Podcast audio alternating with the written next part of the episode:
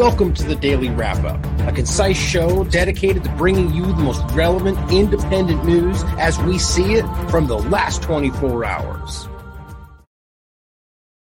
Sunday, December 11th, 2022. Thank you for joining me today. I'd like to start off today by apologizing for taking three days off in a row. My God, it was a lifetime. it feels that way, especially since I started a, re- a very recent show saying I'm going to come out gunning, guns blazing, and then took three days off in a row. Now, there, it, it's an interesting thing to discuss before we get into today, and it's probably going to be a long show today. That I let, as we talk about all the time, this stuff weighs on you right? The the agenda, whether it's genuine or not, the illusion, the constant 24-7 just berate barrage of nonstop propaganda that's meant to make you feel and think and act a certain way. And even though we see examples of how that's not working, the bivalent shot I often point out. I fall prey to it like anybody does. And it, it's hard because you know lot, some of it is wishful thinking. I, have I've said many times that no matter what happens, I'm not going to just stop even if I knew that my my efforts would not actually change anything, I'm not the kind of person that would just sit back and be like, "Oh well, I'll res- I'm resigned to nothing." I, it's not in me, so I'm going to keep fighting because that's who I am. But what's interesting though is that it does get to me just like anybody. And yesterday and the day before, I was just kind of frustrated and feeling very down. And I, I expressed this in in my Discord. If you guys should, you know, join if you can find a way in there. it's a secret room but that I was feeling very down and just kind of disheartened by the the level of the conversation. Not in the Discord, I mean, but like the general conversation being had. And it's not just the Twitter files conversation. It's a, it's a lot of what's going on. And I feel like I kind of fell to that. And it did get through and make me feel like we weren't winning in that moment, whatever that ultimately means. And this is the crux of the point to the start off today is that I've told myself this many times. I've had many conversations about this with people in my circle, my family. Yet and yet still I don't I I need to be reminded myself we need to redefine what victory looks like in this new era of technological advancement. We need to redefine what it looks like to have victories. Because I, I argue, and I could be wrong, that ultimately we will never truly see the kind of victory that we want unless everything changes, like an entire, which is the hope. That's why I don't want to say never, like a complete paradigm shift, redesign of everything we think we know. But where we are now, we have wins we had a win with stopping people from getting this injection. I mean, again, I could be wrong. Maybe that's exactly the way it was supposed to play out. I believe we did have an effect, and I believe we saved lives by showing people things they're only just now admitting, even though they still pretend we're conspiracy theorists and still leave us censored on platforms that are even screaming about free speech because we were so far ahead. A lot of us were. And the point is that that those are wins right there. We made a difference. But the narrative didn't change, did it? It even got worse. Now it seems like things are piling on. You know, the Ukraine thing happened, this happened, climate change, great reset. Now Twitter files and all this stuff is coming at you.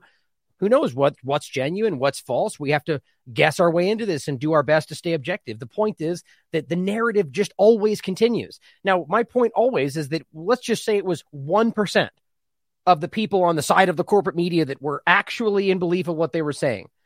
They're not going to say, well, you got us where you know we clearly don't have the influence anymore so we'll just give up. It's the same thing in reverse. They're not going to do that unless they are dragged out of there and put in prison let's say or any other variation therein. I'm not arguing violence. My point is that that it's going to be the win we need to redefine because once they continue yelling about the narrative and point at a very small minority of people and say that's what everybody thinks and you're all crazy plenty of people who may even see the majority kind of go, oh, well, maybe we lost it. Maybe it didn't happen. Maybe they are right. Maybe I am crazy. And it spins back into it again over and over and over. It continues. And that's what got to me the other day. Just the Twitter part of it, and I'll get into in the start today, or secondarily, actually, start with something truly important today. It made me frustrated that people that I respect, not just the people out there that you would expect doing this, but people that I respect are just diving into this thing as if it means everything or as if it means nothing. Equally ridiculous. My point, as you'll see as we go through it today, as it's been from the very beginning, is that I argue, I actually agree that most of what's coming out is likely the truth. One small sliver of it, there's a whole grouping of information out there that we haven't even been pointed to yet. Not even, not, we're not even screenshots of yet. My point, though, is that I do think that is accurate. But until we can somehow prove that, the fact that anybody is engaging with it as if it's anything other than subjective at this point is infuriating to me. And this is why I feel I find it important to be, as I've jokingly said, and I mean it, irritatingly objective, even to my own audience sometimes. Even James Corbett, of all people, tells me some, you know, like jokingly, like, yeah, like I'm going over the top, but I do it on purpose. You have to be in this ridiculous world that we're in today because that's the only way that you can fight this game is to be so objective to the point to where you can't be boxed in, even though they sure try to one side or the other, or to make it seem as if you're secretly wink, wink doing this. Well, when you're irritatingly objective, it's near impossible to do that. And I argue that's why people like James Corbett, myself, are in this weird category that doesn't seem to exist in the conversation, no matter how much reach you get. Very interesting. Now, to bring this back to the point today, we need to redefine what it looks like to have a victory. And, and not aim for something that seems almost unattainable at this point because we will end up bumping up against this and feeling let down like the wind out of our sails after we should be going we should be high fiving and marching through the streets with celebration because we did have an effect. So I don't even know how to define that for everybody, but I just think it's important that we reevaluate what it looks like to actually succeed let alone win in this whole process. I think it's very important. Now, I think we win every day by continuing to do this at the smallest level.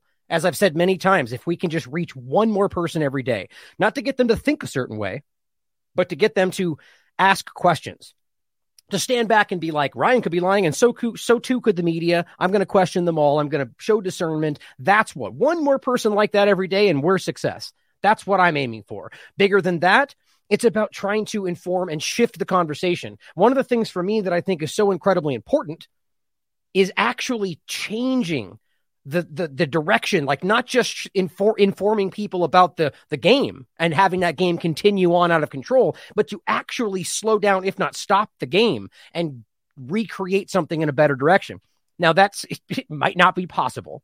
And I'm going to put it, a pin in it right there because I could rant about this forever because it's important. And clearly, you can tell it's been something that's been circulating in my mind over the last couple of days. But anyway, the bottom line is, guys, we're doing good with just remaining objective and trying to do right by the people around us and trying to engage with information honestly. And sometimes that means going, well, we don't know yet. So we have to wait and see, not just choose a side based on what we're being pushed into, right? I think that's monumentally important. I think that was the last part. I had something else. Uh, oh, and well, we'll get into it today the interesting uh, part. Oh, and that was the other thing. Don't don't let the never-ending battle of good versus evil, which ultimately is always going to happen. That's kind of the yin yang concept that it never ends. There's always this in this ongoing battle between good and evil, and don't let that never-ending battle make lessen the wins that we are having. I think that's really important. And we'll get into my title today as we go into the next category about how I think what's happening with the Twitter discussion is the trust the science moment for the media. It's the same exact thing that's playing out. Now, let's just here's a fun game before we go in and come back to this.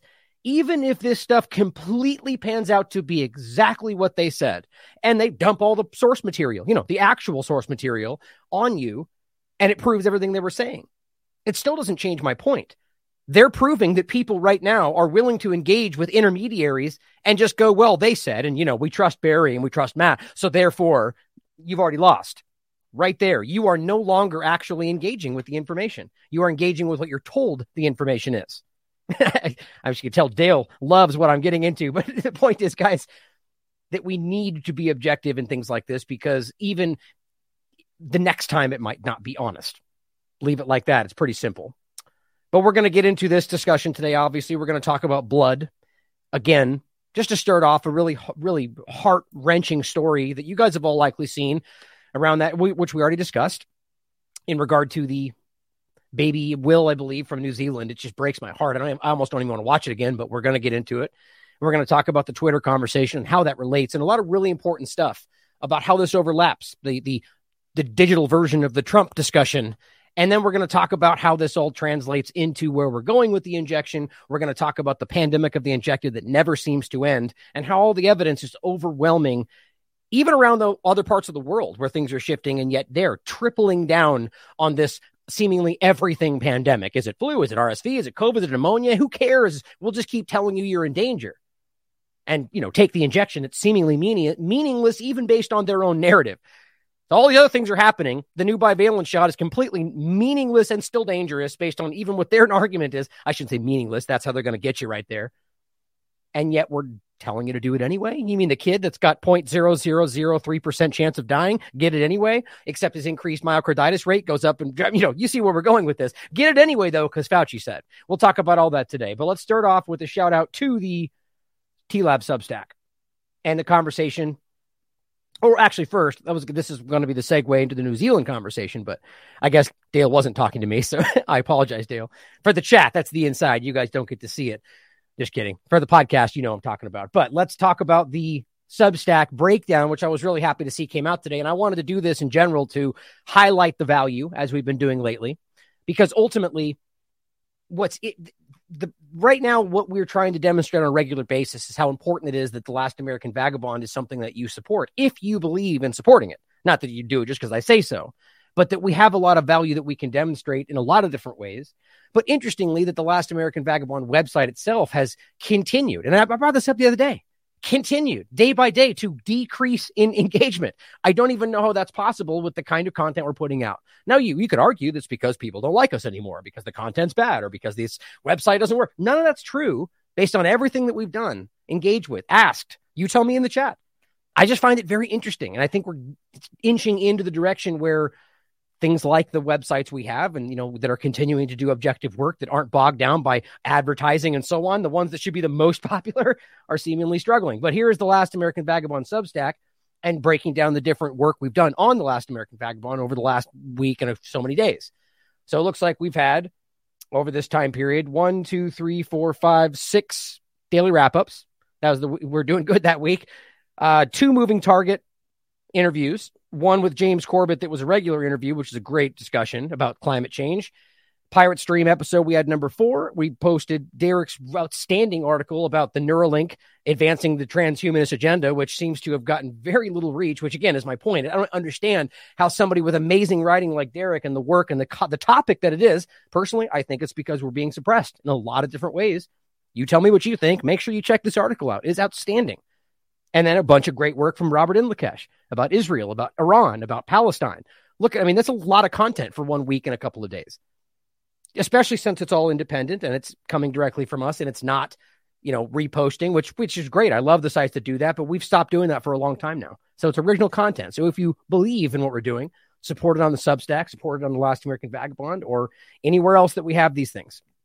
We have the Buy Me Coffee and on and on and on anywhere else. Just support independent media. Now, here is the starting point from the recent Substack infant taken from parents after they refused vaccinated blood transfusion. Now, this it's it's just unbelievable. This oh God, I, I got to be honest. I don't even want to watch this again. I I, I didn't even all just this is a heart wrenching. Just heads up, if you are in an emotional state, you're not going to want to see this video that we're going to play next. I'm I'm dead serious. Infant taken from parents after they refused vaccinated blood transfusion. Now, we're going to go through in a very short period of time, we're going to reiterate the verifiable evidence that shows you, at the very least, there's a valid concern that you should, at the very least, you should have the right, as always, whether or not there's a concern, to make your own child's medical choices. How we've gotten here when 30 seconds ago that was paramount. Now, because anti vaxxer, it doesn't matter anymore. I have no idea. It shows you we were never actually where we thought we were. That's what I think. New Zealand, Australia, United States, wherever we're talking about it's provable that there's a problem here. Now, this goes before COVID 19 injections. There's been discussions going back to HIV, a lot of different conversations, even outside of that, that HIV AIDS discussion about how these things can be in, how can be tainted by other exactly this kind of thing. The people that get injections or get other kinds of treatments then give blood and that then taints the blood sample. And these are these have been valid discussions for a long time. And it's a no-brainer. Is it possible? Obviously. Okay. So now we have a conversation where there's very real concern. Now you may you may disagree with it. That doesn't mean there's not a huge conversation. That's not even getting into the science just yet. Just experts and parents and people saying, wait a minute, I'm concerned with this. People who are getting a COVID injection, giving blood, which is happening, and then you're telling me my child is going to get that blood in this transfusion. Now, it doesn't matter what you think. They have a right to say, wait a minute, especially since medically speaking, there's a concern there, or there can be. It doesn't matter the fervor of the conversation of today. Now, then we can get into the actual evidence and understand that the evidence itself shows you peer reviewed science and all that this is a concern. Now you can watch this. We went over this for yourself for ourselves in the first uh, two days ago or two and a half, two three days ago, playing this clip discussing how the bottom line is they don't want the vaccinated blood, that they want to be able to choose for themselves. I know, crazy, right? And that they have unvaccinated donors that were willing and ready, more than one. There's no reason, legally speaking, anything other than they just didn't want to do that.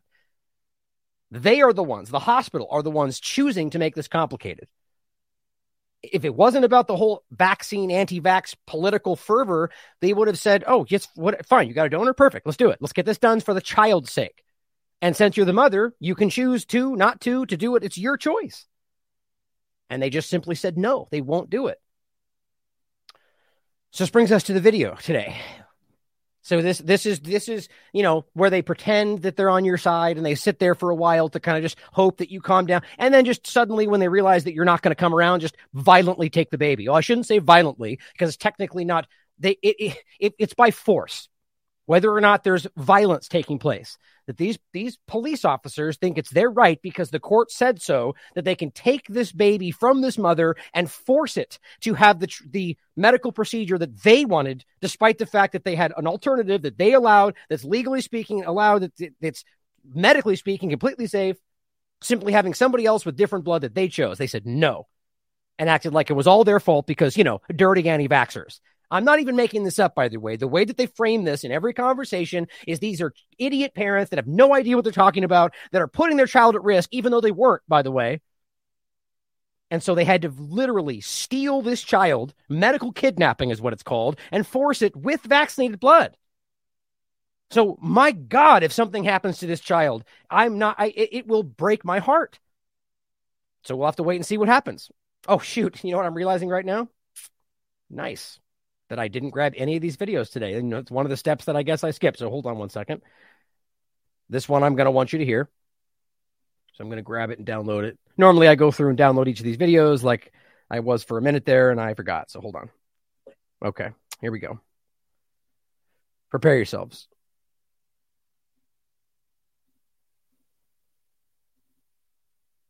Pre-op checks before a surgery that's scheduled and can't be changed. Well, it can be changed.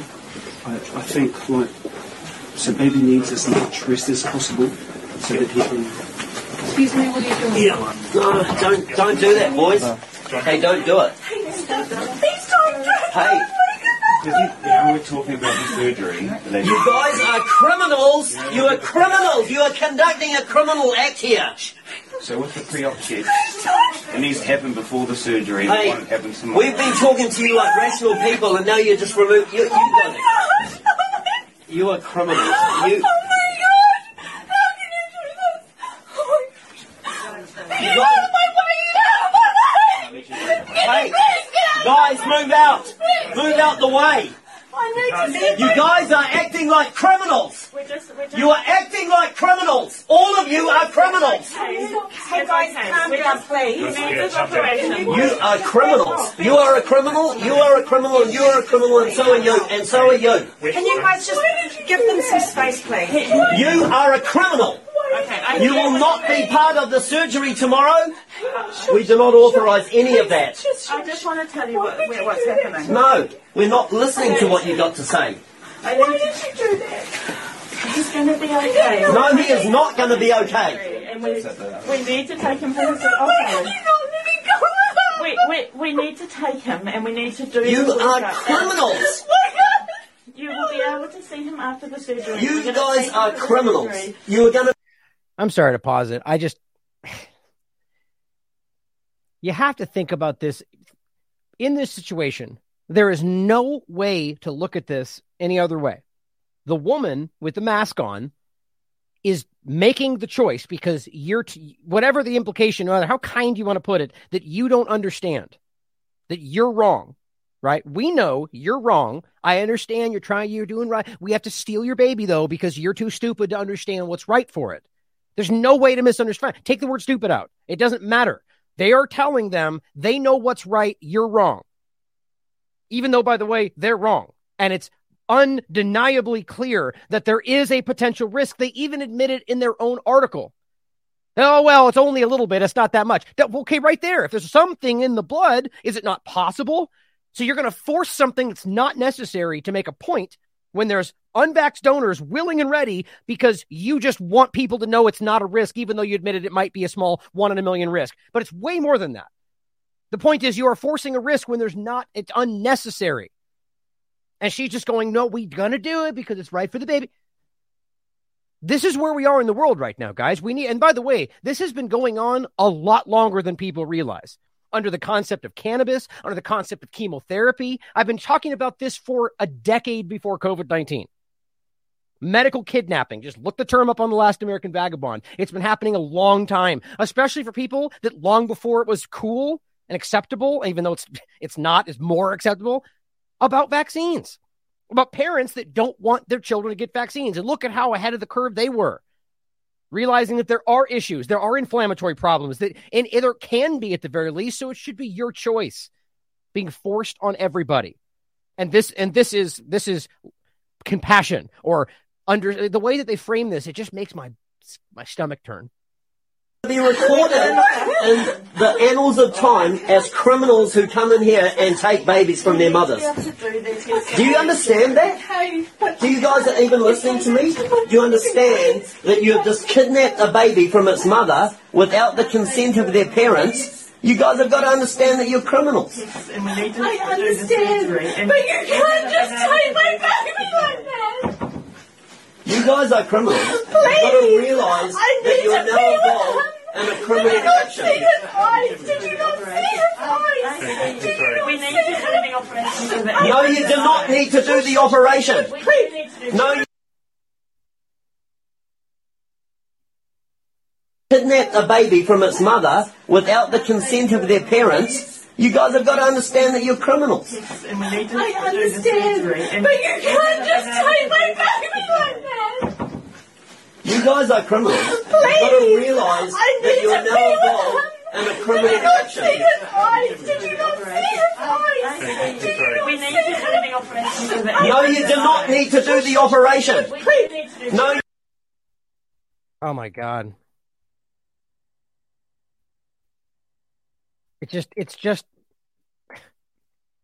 it's hard to to pretend like this kind of thing is these people that are in this position are doing this you know that it's based on their personal perception of what's going on in the world. This has nothing to do with it looks like our stream is struggling. Of course it is you know, because you can't. I mean, every single time we've talked about this conversation, we've had issues, censorship. We're probably already censored on YouTube right now just for talking about the idea of blood and vaccination. Clearly, this is a big problem for them. So let's get into proving this, right? Because this is exactly what they don't want the actual evidence, objectivity, the idea that this is even remotely something that is allowable. We're in a, this is a problem where we are right now. Baby whose parents refused blood from vaccinated donors undergoes life-saving heart surgery. And then you know, and then the worst part is the way that they framed this about them. And the person writing this is uh, it's there's no way they don't know that they left information out. Right? There's no way. They absolutely know that there were other people that were willing. The way that they cover this is so incredibly dishonest because you know there there's a my personal opinion there's a silent high five happening behind here you know we got it we saved the baby or however they perceive it we got we did what we were supposed to do. We they you know blah blah blah. It doesn't matter. It's about the fact that the anti-vaxxers don't know anything. That's my personal opinion but you know there's an undertone to this everywhere you look. A six month old baby whose parents refused to allow him to undergo life saving heart surgery, not even remotely what actually happened. Using blood from people vaccinated against COVID 19 has been operated on in the New Zealand hospital. They didn't refuse to allow him to undergo life saving surgery. They were they simply didn't want the option that they had there. And here was another viable option that we choose because we know the blood sample. Nope. Sorry. Is it allowable? Yeah, yeah, we could do that. We just don't want to. We won't allow you to do that because we know you're wrong. That there's no pulling those two things apart. There's no, and that there's even in this article, they don't even they brush over the legalities of whether the people who are donors who are unvaccinated were allowed to do it. Of course they were. They just pretend like what it was some kind of an inconvenience. So it's more important to force in your point that, oh ah, God, I can go on forever. Earlier this week, a judge ruled that the boy, who cannot be identified for legal reasons, would remain under the court's guardianship until he recovered from the surgery. Okay, so what happens if he dies? God forbid. You know they're not going to, they're going to say, oh, well, that happens. Right? Oh, yeah, you know, it happens. So, you know, baby's recovering. It's a, it's a del- delicate surgery. We've already seen examples of the things happen to babies that already got transfusions with undefined blood. We've already seen these examples, and you could argue that it was from something else. The point is that they're acting like they have the full picture, that they know for sure when you know that they don't. This is an experimental injection, gene therapy level injection that they've admitted to, that, that Merck, I think it was Merck, I'm always forgetting which one it was. I believe it was the Merck administrative individual said that they know this was gene therapy. They were surprised people took it up, speaking about the mRNA injections. Right. So if this is experimental, it's still ongoing. We've never done it like this before, but yet somehow we know for sure this X, Y, and Z. People have been brainwashed. The court also appointed two doctors as its agents to oversee issues. Now, doctors are being appointed as guardians around the operation and the administration of blood, according to the court documents.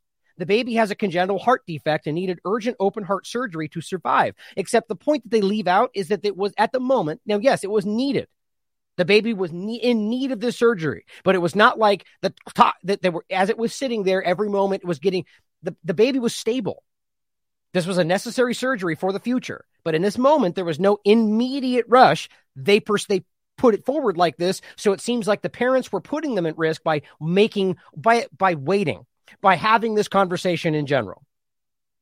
Not true but the operation was delayed by its parents' insistence that only blood from donors not vaccinated against COVID be used. The parents' lawyer confirmed that they had texted her to say the surgery was complete and their son was doing well. Police were called in by the hospital on Thursday after the baby's parents prevented doctors from taking blood from him for testing or performing a chest x-ray. The point was what they were trying to stop was them pre the prep for the surgery. Right? Even the way they framed that right there makes it sound like they're just skeptical of everything, which by the way, they have every right to be especially with where we are today. But the point was, they knew they were prepping him for surgery and they were not willing to go forward with that. Now, ask yourself why they weren't able to just take their child and leave. You see the point? The moment that you cross into this barrier, yes, there's a level of liability involved, but they use that to their advantage in every possible way. It is your child. And if you feel that there's a better surgeon or a better location, there's no way they have the right to tell you you can't leave. The problem is, this is what ultimately happened that you're stuck there and now you don't have the rights anymore. Then they went even farther to remove the guardianship of the child. Now, whoever knows if they get that back, how much you want to bet, even if the child recovers, that they're going to say, well, there's a problem here. These are anti vaxxers. And look at, they almost killed him by X, Y, and Z. You know that's what will happen. And they have, and you, based on how this has gone, they probably just pretend it's better for the child to go into, you know, the, the human trafficking pipeline, otherwise known as foster care. Police were called in by the hospital on Thursday after the baby's parents prevented him. Uh, it says a new ruling on Thursday night ordered that the parents stop blocking doctors' attempts to prepare for the operation. That's what it was. Oh, you know, it's funny. Orwell makes a good point in the chat, it, and this is the same same thing that we tend to be, we tend to put this blanket authority, you know, reverence for anybody. That's and that's by design. Understand anybody with a white lab coat uh, somehow they know everything. Oh, it's science? Then they know everything under the science category. Oh, they're a doctor? Then they know anything doctor related. That's not true. That's not even remotely true. And this is why you have the examples of people who are PPE experts, PPE experts, testifying and making it very clear that the vast majority of doctors have no idea what they're talking about when it comes to the efficacy of, of masks and uh, uh, medical, uh, non medical interventions. There's another word in there. I'm kidding. But things like masks and so on protective equipment. And this is what he's an expert on. It's the same point here. Most of these doctors don't read up to date studies on information of what's going on. They because their job is not involved with specifics in a lot of cases. Or, or rather, the specific that they're focused on. So, if we're talking about some broad concept well outside the the scope of what they normally do, we're gonna. Why would they know? Why would these nurses know? They're regurgitating what they're told. I'm not saying that I therefore know more than them. The point is that it's not just a given that these people are up to tune with the most current information. I'd be willing to bet that the mother invested in the survival of her child knows way more about what's currently going on with that current situation. Or at the very least, she has a right to make these choices.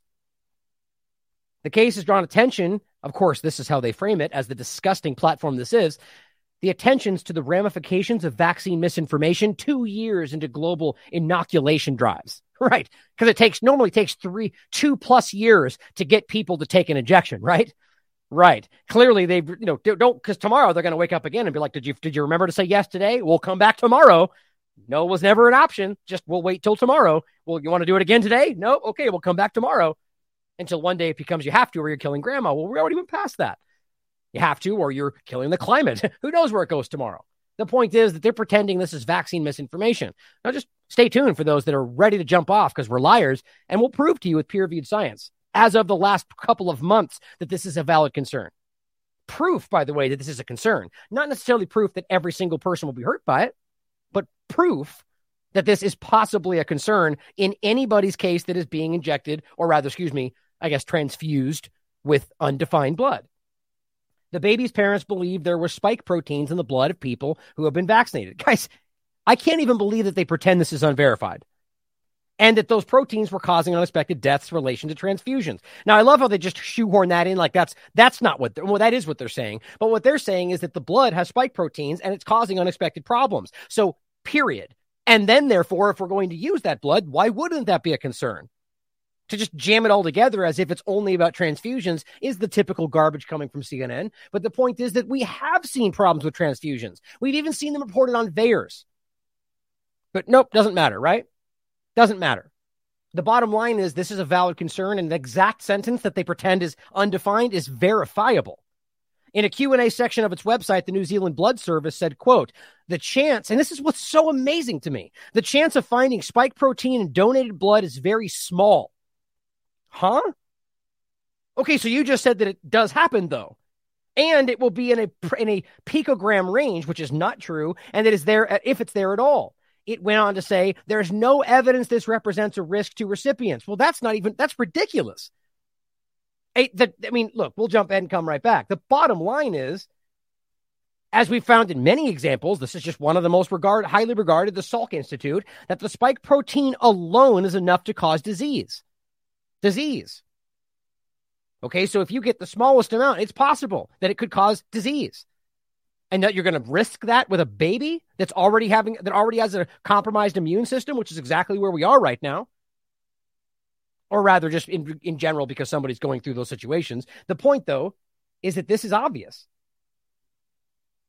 And they're telling you that it is there. Now, I'm going to prove to you that it's far more than a tiny amount that doesn't have any difference. But if it's there at all, I can't believe that they would pretend. Like, again, let's go back to the main point. All they had to do was just go, okay, we'll use the unvaccinated donor. Why not? Does it save the baby? Yes. Is it normal blood? Yes. Okay, what are we talking about? We're talking about your will, your unwillingness to do what you already decided is the okay. I mean, I don't even know how to frame it the right way. Like, this is lunacy to refuse an option just because you don't like it or because it insinuates that we that vaccinated blood is bad. Who cares? It's an obvious choice. They want it. What's going on here? The parents previously demanded the blood service take a donation from a person chosen by the family. Demanded. Well, they asked, and there's no reason you should have said no, but the agency refused and said this is it. This is all you get. It does not make a distinction between vaccinated and unvaccinated donors. Okay, then then let me use my friend right here. I'm not even going to tell you. He might be vaccinated. You don't even get to know. No, sorry, no. You only get to use what we give you.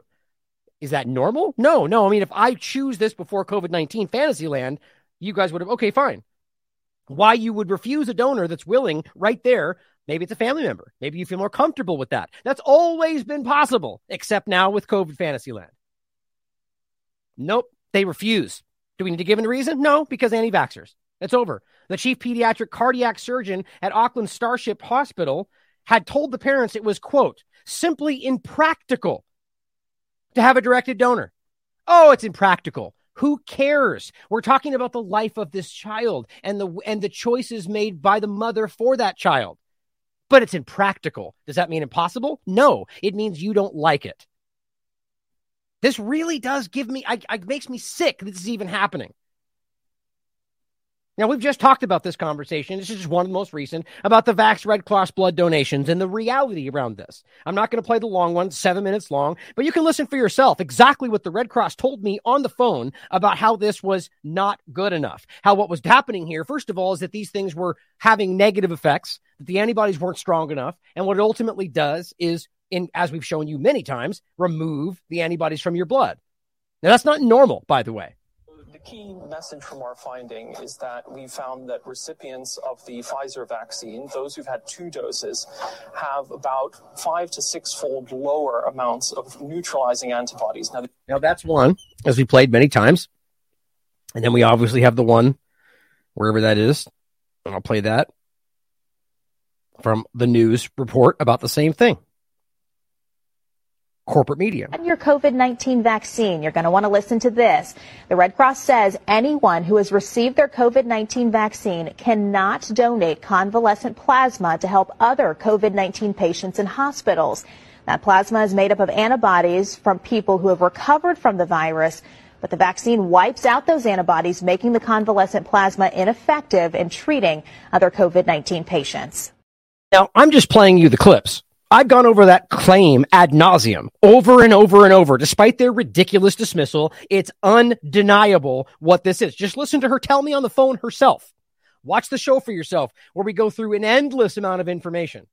Like legitimately, like there's just a whole bunch of this information, links and, and studies and on and on and on, showing you exactly what I'm talking about. But first of all, the point is just before we get into the science about the danger, what does that show you right there? It shows you that their claim about why this is necessary is irrelevant in the general sense about people needing the injection to get this surgery, let's say, which we're going to get into next. That's not exactly what's happening here. They're just refusing to let them take unvaccinated blood. But there's examples right now, right now, where people are being refused treatments because they won't get injected. That's not even to discuss whether it's smart to get that kind of injection, which lowers your immune system right before surgery, because who cares about the facts? But the point is that if it reduces your antibodies, it doesn't even have the effect of helping you in the way they pretend that it does. And that's pretend even. And that's not even true. So there's no benefit here. Now let's go into the de- the in regard to what they claim before surgery, but in general I say there's also no benefit. iScience pointing out the the lipid nanoparticles we're talking about. I've shown you all this by the way used in these injections are highly inflammatory. We knew this already. That's exactly why the more they increase lipid nanoparticles to ensure the mRNA instructions are delivered, the more you increase the dramatic side effects, which is why this has historically failed in regard to coronavirus injections over and over and over 20 years. Then guess what they did to figure this next one out for COVID 19? Well, you know what they did? They increased lipid nanoparticles to make sure the mRNA instructions were delivered. Yeah, if that sounds like exactly what they did before, which caused all the problems, you're right, because that's what they did. And we're seeing all the problems, except they act like this is different. We succeeded this time by doing the exact same thing. It's shocking. I know. I argue they somebody at some levels were very aware they did this knowing it would hurt people. There's no way around that. So, just the first point the lipid nanoparticles are highly inflammatory. And there's numerous studies that show you this. And at the very least, you're putting something in the child's. Well, and the point is, we know these lipid nanoparticles are found all around the body.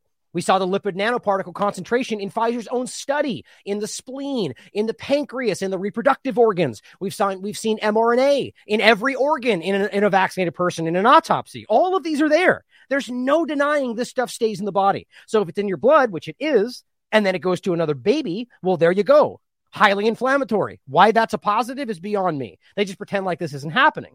Then we know that the spike protein is also, in and of itself, cytotoxic. It's dangerous. It's the most dangerous part of all this, in my opinion. And this is very clear alone by itself, enough to cause disease. So if it translates from the blood, which we know that it does and can end up in your blood, well, there you go. It's going to cause disease, blood clots, heart attacks, strokes. We've already seen it. For those out there going, but Ryan, it doesn't stay, it stays in the shoulder. No, it doesn't. And this is all these claims that they've said and been shown to be lying about. This goes all the way back to May 2021. It was only the first one.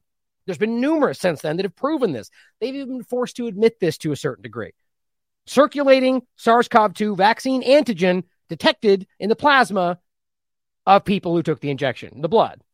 11 of 13 participants showed detectable levels of SARS CoV 2 protein, spike protein, as early as one day after the vaccination. Now, we've seen people like Dr. Cole, Dr. Peter McCullough, Dr. Malone endlessly tell you and show you and prove to you that this is happening, circulating through your blood.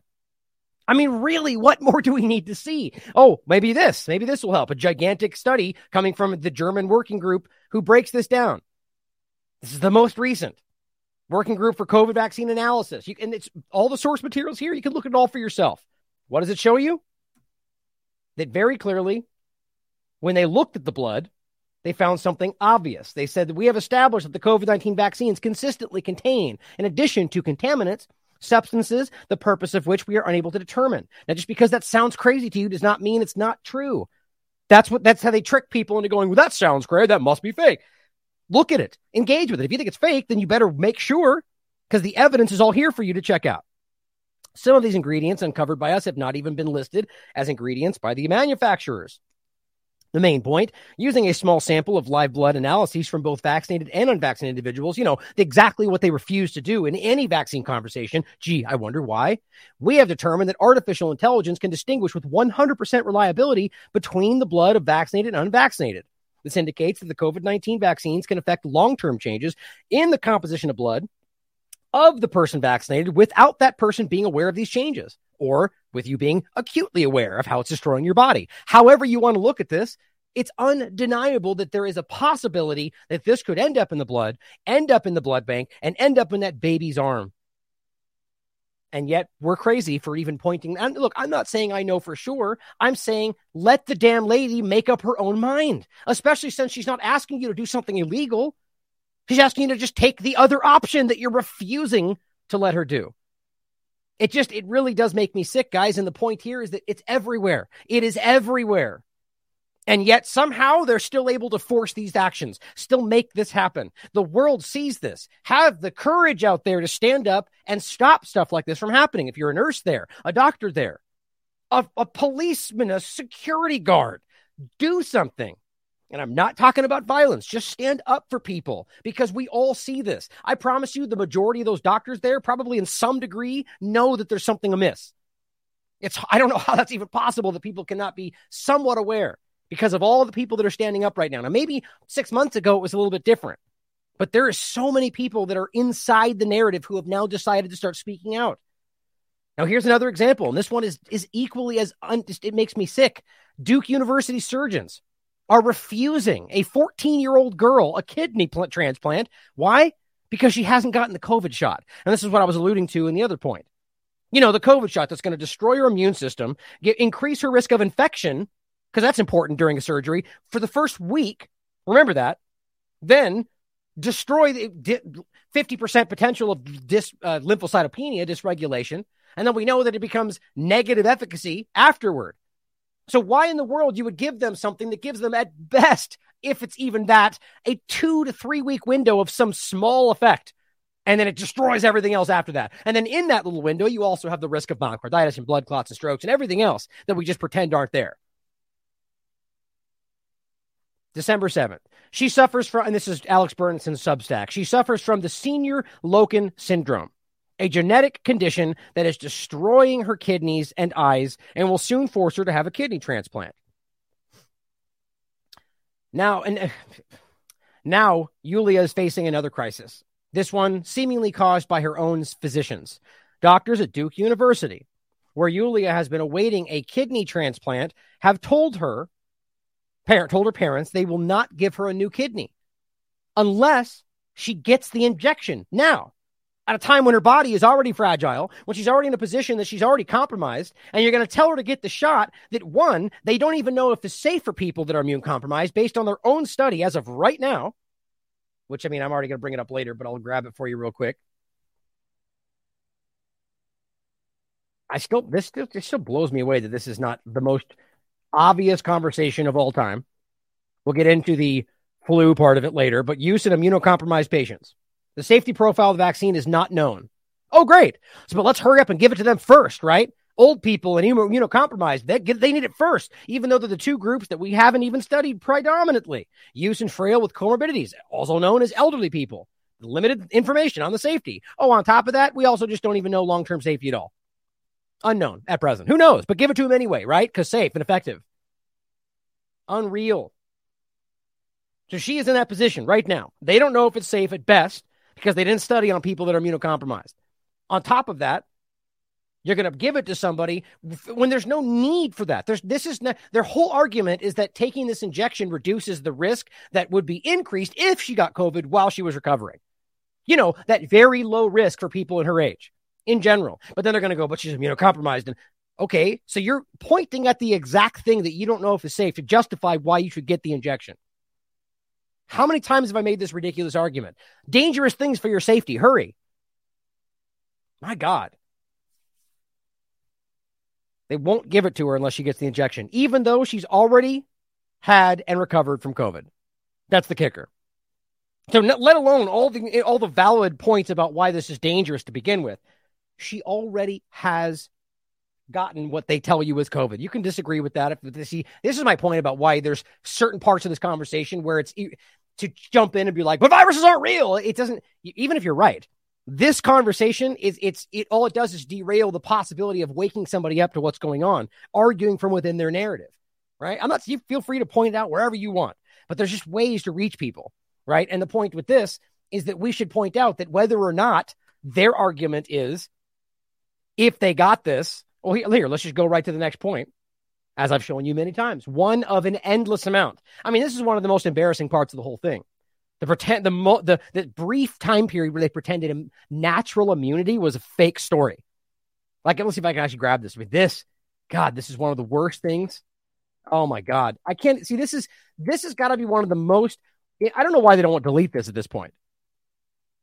This is from Kara, but- Kira Butler, somebody you should probably never read again, from Mother Jones. Anti vaxxers have a dangerous theory called natural immunity. Now it's going mainstream. You read this for yourself. This is not just like, well, we don't know whether it's applying to COVID 19. This is straight up attacking the concept of natural immunity. You know, that thing we all pretended we knew 30 seconds ago. And somehow this girl just goes, oh, what? Fake news now because I'm told so. How embarrassing.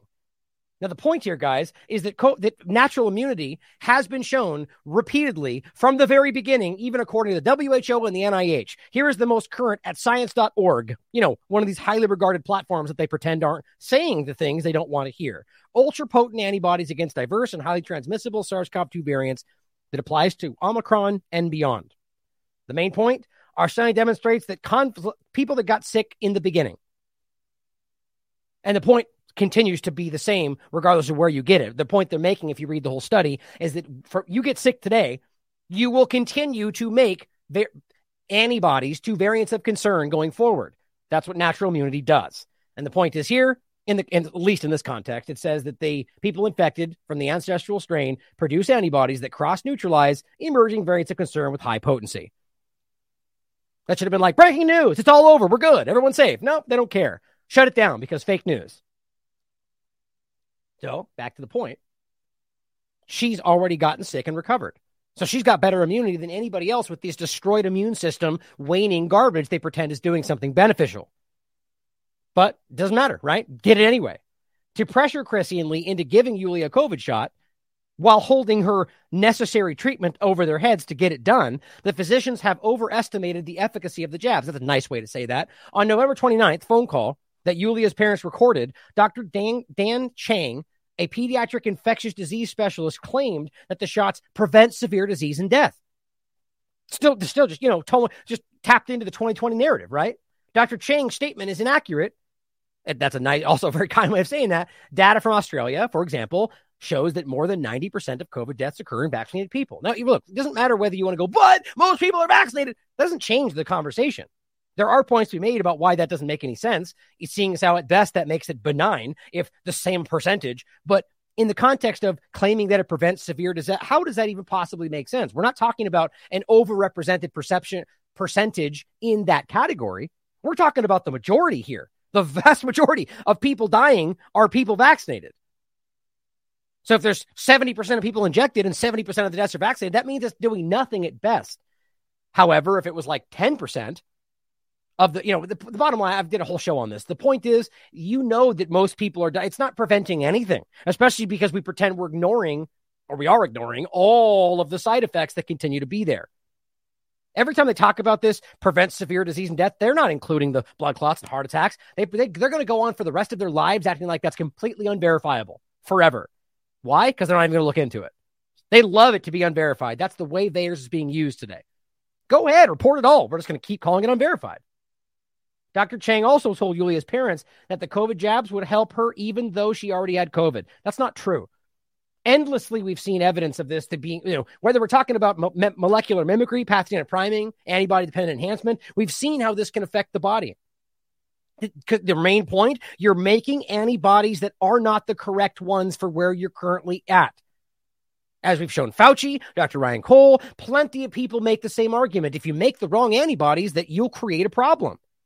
How many, I mean, we've made this point so many times. Even Fauci says this before COVID, and yet we can't remember that this makes sense. I mean, right now, we'll go into the bivalent. You're you're giving people shots that are making antibodies that are no longer present. Or rather, for something that's no longer present.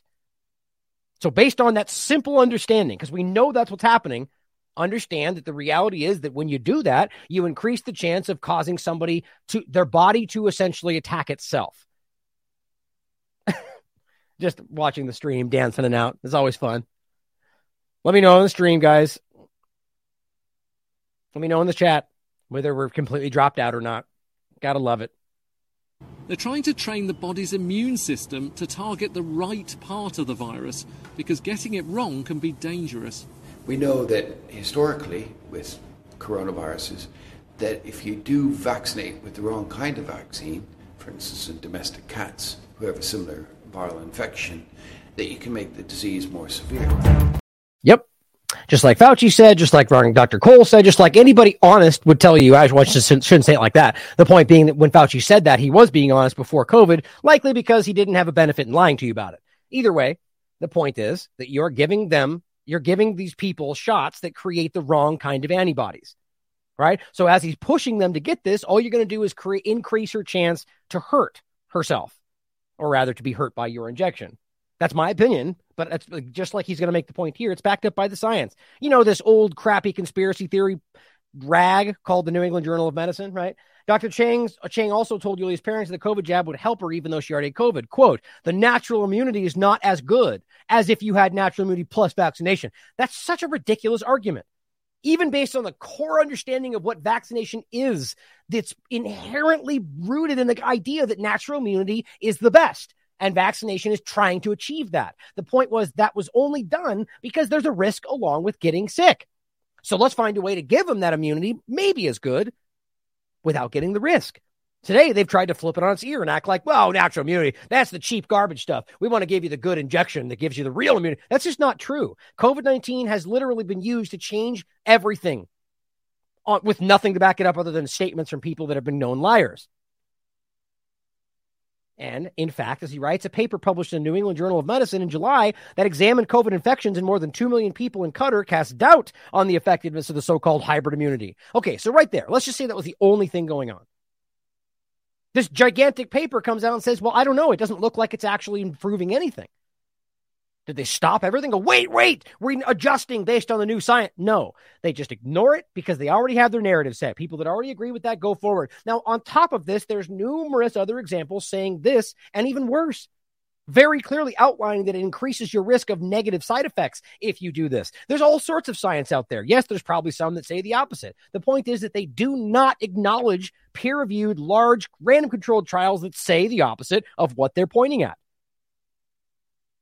On the call, Dr. Chang and Dr. Eli, Eileen uh, Chambers, a pediatric kidney specialist at Duke, acknowledged that their hospital had seen no deaths or severe illness in unvaccinated patients following kidney transplants. None. Right. So they even have precedent that they can show you, well, we haven't seen any problems. But they said they've heard of deaths. Ah, great. So now we're leading into rumor. Well, they're not going to call it rumor because my doctor friend told me, and therefore my doctor's a doctor. So we doctors don't only doctor when they doctor, right? Of course, because we have to trust them. I'm being kind of facetious, but the point is, we're now going off of what they heard somebody told them about at another hospital. Meanwhile, we know these things have been shown to be dangerous. We know that they have not seen any problems with it. We know that there's no necessary reason to get this other than the hypothetical unknown. And this is while you're ignoring all of the possible problems that can come along with this. It's as if they pretend there's nothing under the sun that can cause a problem un- except COVID 19. And that's why this is necessary. That's just ridiculous.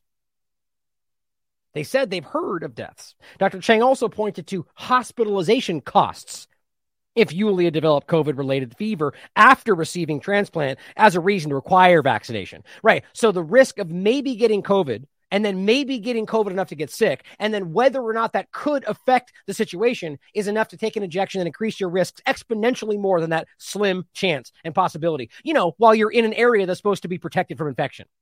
Realize she's in a hospital and you're going to tell us that we're at risk of getting sick in the hospital. Well, guess what? That is actually a problem, but it speaks to the the absurdity of pretending like these people are putting anybody. I mean, I don't know. I my my my opinions are being flavored by the the. I mean, if these people are in charge, it makes you question the entire situation, doesn't it? About whether these people are making choices based on their own perceived superiority or whether they know what's right for people or whether they even care what you think. The bottom line is this is like the idea of saying that the risks are more from COVID from myocarditis or higher from after COVID from myocarditis than from the injection. It's the same kind of game. Getting the injection guarantees those risks instantaneously. You first have to get COVID for that risk to even be present. And then whether or not it gets sick or whether or not you're young or in health, all these other factors. Dr. Chambers said Duke was not forcing her to receive it, only recommending it. However, we're going to refuse your life saving treatment if you don't do what we tell you. That's the same thing happening right here. Lee Hicks said he felt that the physician knew a COVID jab would offer Julia at best marginal benefits. That's a very kind way to say that. In fact, a blatantly incorrect way to say that personally. And we're simply angry that he and his wife had disagreed with them. We see this happening everywhere. Now, do we know that? No. But we do know this is happening to some degree. Quote, you're going to do what they say, or you're going, you're not going to get this life-saving treatment pretty much exactly what's happening. It's like they've forgotten sight of that's it's like they've forgotten the sight of that's the most important thing, which is the girl's life. Right. So they they they act like they're playing this from a position that means that the injection will help them. But even that help is undefined if you think it's even there. Right? Because that help only arguably would be there if they would possibly get sick. So it's all undefined. So if you're going to pretend it's not, if you know it's undefined, you have to consider the other side effects. So why would you give the girl something that could potentially make it worse? Why wouldn't you just do your best to ensure that there's no possible outside contamination? How about that? And then go forward. Nah, take the injection because you're an anti vaxxer. Lee and Chrissy are now seeking a transplant center that will not require her to get the COVID shot. Probably the best choice they've ever made in their life. Yulia is not in immediate danger imminent danger, but receiving a transplant outside North Carolina where she lives will add to the expense and complexity of the transplant, further disrupt her life, and potentially add to the risk she faces by interfering with her routine of home dialysis. The Hickses, Hickses, who have eight biological and three adopted children, are now trying to raise $25,000 to help pay for the additional expenses of traveling for a transplant. Quote, we were hoping that they would not that they would come around, but from the beginning they have pushed it on us. The injection, now, of course, the pro- see the problem is not everybody has the resources. Even clearly, they are asking for help. But the point is, not everybody has the ability to just go, fine, we'll go somewhere else. Most people are at the mercy of these kind of people. And you know what? These these hospitals, they absolutely take advantage of that. Very, very sad. Now, what's interesting too, well, there was another point that I was going to make there well, just the bottom line is that they're going to try to travel somewhere else. Oh, that was what it was. That the idea that that you're think about this in the in, in comparison to the other story. Why wouldn't they just take this girl too? Well, maybe that's where this is going. Where they're just going to step in and make it happen. Now, understand that in the medical kidnapping conversation, there's people that are teens, young, you know, in their 20s, that are people that are literally ta- like held down and force injected if they argue you're not mentally sound. Well, you got to get chemotherapy because you're too crazy to re. If you say chemotherapy is not safe, then you're crazy, right? Even though all said and done, it has about a 3% success rate all around, including all the treatments. That doesn't make any sense to me. The point is, these things are done because they're decided for you that it's the right thing. Here's another example. Unvaxxed Colorado woman speaks out after hospital denies life saving transplant. Same game here, except this one comes from a religious perspective. The bottom line is there's it's there's no reason to demand that you get this is like demanding that you take certain treatments at home before you come in. Do they I mean they tell you. If you've been ever had surgery, they go, you know, drink lots of water, you do this and do that and blah, blah, blah. Okay, what if you don't? It's the same difference. They're telling you this because they believe it's in your best interest. But if you don't, when's the last time you got turned down because you didn't have a high enough vitamin C level? The point is that they tell you to do certain things before these that are meant to keep you in good shape, but never have I seen them tell you you had to take a medical treatment first before then getting another medical treatment. Otherwise, you won't be allowed unless it was some kind of other surgery necessitating to it was necessary to be done before the other. Right? This is exactly what it looks like. Take the injection because we know you don't want to, because we know it's best for society. So do it anyway. We're going to hold this above you. There's no reason this shouldn't this should be forced.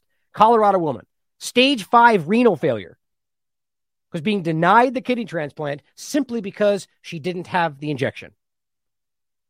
In September, the Colorado health system denied the transplant due to the fact that she had not received the injection. Quote, I did reach out to the hospital to decide whether dialysis was an option. They said at this point the the injection would not be required, but told me I was irresponsible for not getting it, which later shifted obviously. And then they said, well, now you have to. Was there uh, when asked if there's any justification behind the decision, she pr- uh, proposed a number of remedies, including signing a medical waiver. So again, the point is simply look, I will absolve you of liability. No. And there's your point. If it was really about liability, that that's all that would be needed. The point is no. The point is you should get the injection because we said so. Now, of course, giving you the absurd garbage slant coming from Fox News, Laura Ingraham says, I don't know, people are smoking too much pot or what's going on. Ah, God, so ignorant. If only they were smoking too much pot, then they might not be getting COVID or being sick from anything. All sorts of things we talk about. Of course, that's going to get people to freak out that don't understand that they're misinformed about cannabis, along with a lot of other things, including Alex Berenson himself. But the point here, this is how they frame it, coming from Associated Press. Colorado woman who won't get vaccinated denied transplant. Colorado woman found out her hospital wouldn't approve her kidney transplant surgery until she got the COVID vaccine. She was left with a difficult decision, pitting her health needs against her religious beliefs. It shouldn't even be a conversation. This used to be sacrosanct. Used to, well, no, your religious beliefs are important to you. Even if I don't understand them, you have that choice. But she chose her faith. So they said no. Even though she has stage five kidney disease that puts her at risk of dying without it. So they are willing to let this girl die to prove a point, to say, well, that you should have gotten the injection to lessen your risk. You just let her die. Like, how do you pretend that makes sense? Like, again, let's just say she's sitting there about to die, which is basically where she's almost at. And they say, well, no, we're not going to give you this until you take the injection, even though that injection will put you at risk with the position you're in. Right? Because she is in a position with that to be, especially after surgery, you will, you'll be more immune compromised. So you're willing to let her dwindle away in the bed and die. And you're going to say you should have got the injection. You see, take it to its extreme. Do you not see how crazy, how malicious that is, vindictive. As a Christian, she said, I can't support anything that's to do with abortion of babies. Now, the point is, she's referencing the fetal cell lines that did that did play a factor in some of the testing. They argue it's not in the injection, but God knows why we would listen to any of them these days. But the point is that she just doesn't agree with it in general as a, as a principle. And now you're going to force her to challenge her own religious beliefs because you have your own new vaccine religion. It says studies have found transplant patients who contract COVID may have a mortality rate of 20% or higher. That sounds really sound, doesn't it? May. So people with transplants who then get COVID, which again, you're in a hospital. That's not supposed to be the case, or not supposed to be so common that you have to give force injections on people that have their own risks, may have a mortality rate of 20% or higher. Isn't that the same with any injection while you're in a situation where your immune system is struggling? Well, yeah. So when they get the flu, that's a problem. Do you force the flu shot on them? Well, no, you don't. How do you explain that? Doesn't matter. Doesn't matter. This is infuriating, guys. It shows you how wrong these people are to the point where they're willing to die on this sh- die on this hill. They're willing to go down with this. Some of them don't see it, I argue. But my God. Well, let's talk about the illusion and how this is being played out. And I think part of the reason why this is still going on to little fanfare. Not enough, I would argue, at the very least. And this is the Twitter conversation about as I framed it in the title, the trust the science moment for the media. Now, to be very clear about this, what we're talking about here, guys, is not necessarily that this is false information. It's about being trained to take the intermediary of information. Like right now, what's happening with this is infuriating to watch. Just these doling out of just undefined arbitrary information, which seemingly are, is important, assuming that we're being told the truth. Now, God forbid I should question the unde- undefiled reputation of people like Bari Weiss or Matt Taibbi. Oh, God forbid we should question whether they might lie to you or might be misinformed themselves or might be told something from the higher ups that it isn't actually true or maybe given a full picture that's not actually the full picture. How would they know? The point is for anybody at this point to be going along with this as if it's like, go, I, am happy to report on. I've been talking about it. Do whatever you want. Lie about it. I don't care. The point is you have a right to do what you want. That's free speech. But the point is that if you're out there engaging with this as if it's absolute, you're being dishonest. And look, I know that like this is not going to be popular from all of the sides of the two party illusion because I'm raining on the parade from every angle. Right? Because I'm also in the middle going, well, you're also stupid from that side to pretend like this is nothing. Clearly, this could be a lot. And we have to wait to see it play out. And seemingly nobody on that side is going, this is just a bunch of screenshot. It's like they don't want to acknowledge the point because I think that this is being played from all sides. Now, if it comes out, everything's proven. Well, I've, I've, that's one of the things I've said was one of the possibilities, but it doesn't change what's already happening now. That so many people, including people that I res- that I respect, are seemingly going into this as if this is very clear that this is proving this that Elon is saving free speech what about Alex Jones? I guess we forgot about him, huh? I guess he, he got the kick to the curb in the free speech land. How is that free speech then? Now, let's get into this and I'll go through and make these points as we go. The point is, guys, this is so incredibly not important in the con- in the, the larger scheme of things, but I need to make these points just so people to see where I do think this is going. I'm not really, I'm not even going to get into the Twitter files two and three and four. It's the same stuff. It's statements with screenshots. You don't get to see the full body work. And I'll do my best to try to explain why those aren't source material for people that can't seem to wrap their mind around that. And I get it. These things can be confusing. But to show you that this is at best just a bunch of points that they're claiming they have access to, that we have to wait and see if they can verify this. But on top of that, that there's it's just selective. We're going, oh, here's some people that have been shadowed. Okay, what about everybody else? No, I get it. There's information here, but the, that has to be like why this wouldn't have been put out in its entirety as actual transparency and then gone through, I think is obvious. Because they want this to be leaked out, dripped out through Twitter, and to to basically create a new. Tr- um, uh, he, even people are saying this that he's putting the mainstream media out of work. They're redefining what it looks like to be media right now, or at least they're trying to, in a very weird, strange way. And ultimately, what what are we doing? Trusting the media, right? We're trusting these people, the independents, because they're challenging the corporate media. Not really. It's exactly the same thing. And I'll, I will try to make this as clear as I can as we go through this today. I'll try to make these points clear to show you why I think this is what's happening. And that doesn't have to mean this is fake information. As I wrote here, it's depressing how gullible and easily manipulated those lost in the two party illusion are. I'm holding on to hope that this is merely an illusion of the majority. This is the other day when I was feeling frustrated about this, and most see that I'm holding on to the illusion, uh, the, the hope that it's merely an illusion of the majority, and most see through it to one degree or another. That the the one thing they want most, guys, is for us to lose faith in each other. And here's the main thing to look at this whole point from. Some I forget. I wish I had this article. I forgot who wrote it, and I never got to do discuss it on the show. But it was a great discussion about how this is ultimately creating not just the Twitter discussion, but just all the stuff that's happening today, a situation where no, like, okay, what is this going to do? The way they're dripping this out on Twitter, on Twitter, with regardless of whether you understand it or not, with no source material. So what what's it going to do? Well, people who already agree with this, people who already believe what he's going to say, and already believe that it's slanted one way and slanted, you know, whatever the narrative is, are going to go along with it because they've already decided this, as you can clearly see. Then you got the other side of this who have already decided this is meaningless and that Elon's a liar and that he's increasing hate speech and blah, blah, blah. And that's what they've decided.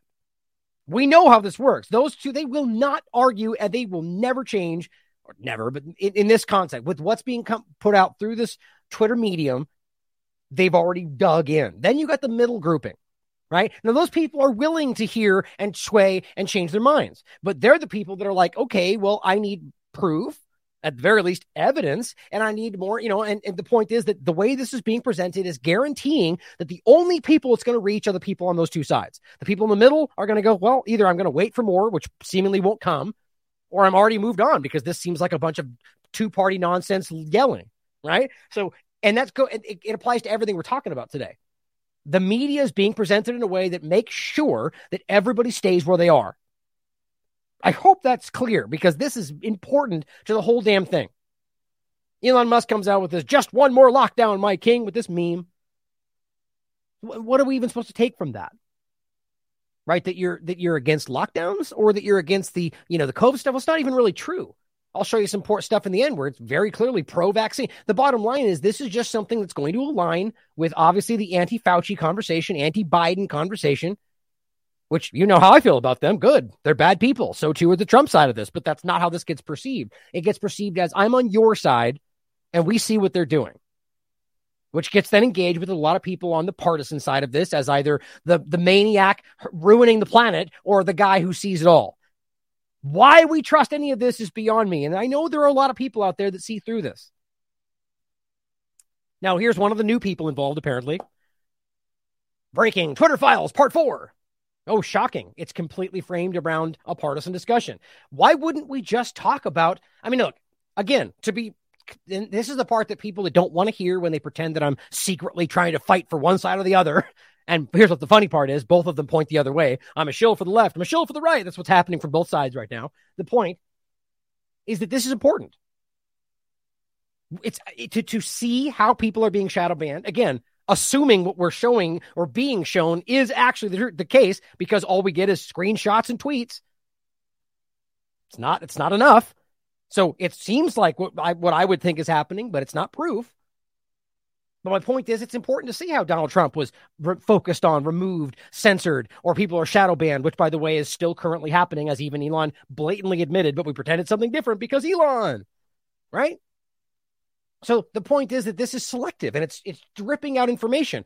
Show us what's going on. Give us the full picture. Show us an entire list of who's shadow banned.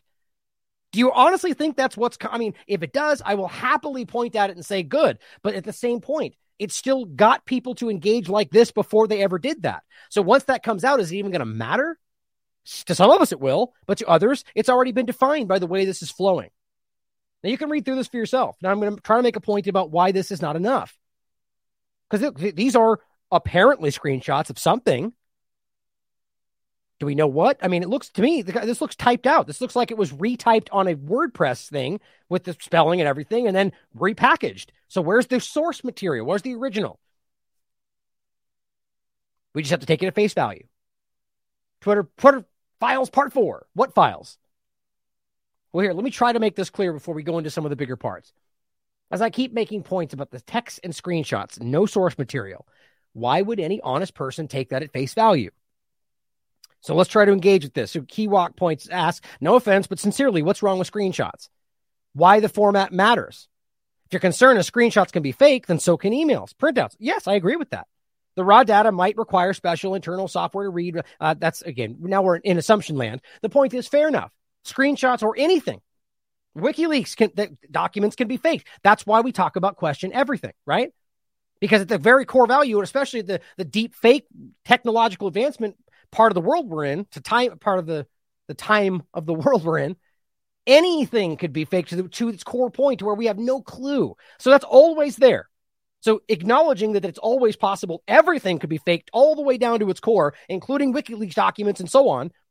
So if that's the case, then it kind of gets becomes relevant, right? So we know it's possible. Okay. Then we're talking about screenshots of this material. Well, yeah, that could be fake too. But the difference is not just getting the plucked out part of it and saying, well, here, look at this one shot, but instead seeing all of it organized by timestamp about where it came from and the order that it was put out and how it relates to other discussions and where it, you know, all this thing, it matters. Instead of getting a very selective lens picture from this person's perspective. Now, in no way am I suggesting Michael or Matt or Bari, not that I know for sure, are in somehow influencing or lying. The point is, it's possible that they themselves could be manipulated. I don't know why anybody would disagree with that. So I answered Nothing is wrong with that with screenshots. You just can't claim to know that it's genuine, can you? Now, you couldn't necessarily, as I always point out, say that with anything, right? Even with WikiLeaks. Is it possible it's fake? Yes. But in this case, it gets more and more removed from the source, right? So if you're choosing to trust Elon in this case, and, and for those pointing out uh, the, the kind of undefined point right there, I'm going to make it more clear in a second. You're choosing to trust any of them. If you can't see that you're just simply choosing to trust them at this point, I'm not sure how else to frame it. I'm not suggesting that it should be ignored. So hear that for out there acting like I'm saying fake news. No, I'm not. Or that it's fake. Only that we don't know. Addressing this any other way is dishonest. So here is one of the discussions they had about the tune in for episode two, this on the second and third. And Jack chimes in and says the goal, if is the if the goal is transparency, to build trust, why not just release everything? Which, of course, I agree with. The obvious point is, well, why didn't you do that, Jack? Like, it's such a it's such a fake back and forth, personally. But obviously, that's the right statement. Again, just because you point out the statement being correct, it gets framed as supporting Jack versus Elon, and that's stupid because it doesn't matter who says it. Yes, we should demand all of it so we can judge for ourselves. It says, including all discussions around current and future actions. But it's stupid for Jack to say that, seeing as how he played exa- his role in this too. But Elon says most important data was hidden from U2, which is interesting, giving him an out. And some may have been deleted, but everything we'll find will be released. Okay, well, that's not very hopeful, is it? This, I promise you, the way that there's so many caveats to this about whether if we right there are being told that this guy Baker was involved and people are p- p- hypothetically going, well, he probably deleted all this or all of that. We'll never know. Well, they're going to play into that. And there it is right there. Some could have been deleted. We don't know, but we'll give you what we have. Cool. That sounds really, really solid, doesn't it? Now, just because you want to trust him, people get mad when I say things like that. Like the woman who responded, like, I know why you guys are depressed because you guys, Jesus doesn't let you have a win. Yeah, except we do. We only point out things that we know are positive successes, like what we did with the injection discussion and showing people the reality or breaking down false flags overseas and showing people, you know, there's wins all over the place. I just don't accept these garbage wins that you want to childishly pretend are what you want them to be. And I could be wrong. But Kristen Ruby follows up, and this is the important part. She goes, except that it hasn't been the released part. No one is going to trust second party reporting on this, which will come baked with the bias of the reporter. Obvious. If you want anyone to take this seriously, release all the files publicly and let us investigate on our own through your fa- uh, own verses through your favorite reporters. Now, I don't even know who Kristen Ruby is. The point is just by simply, I think I shared it and said, thank God somebody can remain objective. And probably that gets turned into me supporting the corporate media or whatever kind of subjective people that are going to subjective, subjective is going to subjective, right? That's what's going to happen. People are going to be like that because that's who they already are. The point is, that's a valid statement. No one is going, I mean, no one, a lot of people clearly are stupidly choosing to, but nobody should be trusting secondhand reporting. And she says, release all the files publicly to the public and let the public investigate for those of you who do not seem to get this. And here's my point, guys. She got viciously attacked for that. Read, th- read the responses. The same kind of stuff we're talking about. How does it make any, how is that not the most objective statement in the world? Let it be released so everybody can come to their own conclusions. And everyone attacked this by saying, oh, they're biased. What about all the left bias? Well, who even brought left right into this? Like, read the comments. It'll blow your mind. She even had to respond and go, look, I'm not talking about their bias. I'm just simply saying, yeah, that she had to explain that is ridiculous. A lot of it could be bots and so on, but this is just simple, basic logic. We should demand to see everything. Now, this one, same point, that's responding to this comment. He says, if you don't trust Matt Taibbi and Bari Weiss, who do you trust? Taylor Lorenz? Just to make my point more clear. Who's talking about trusting anybody? The fact that these people need someone to trust shows you the problem. They have been trained, and now we're being trained again to take this new dynamic as the new flow of media. Bunch of screenshots and text, like that can't be altered, right? Now, and there's even an edit button on Twitter now. Hooray! How is this going to work? The problem is that they one think it's obviously she's suggesting that other people on the other side, even though that's not what's happening, but that we should just trust somebody. Now, here's the main point about the source material.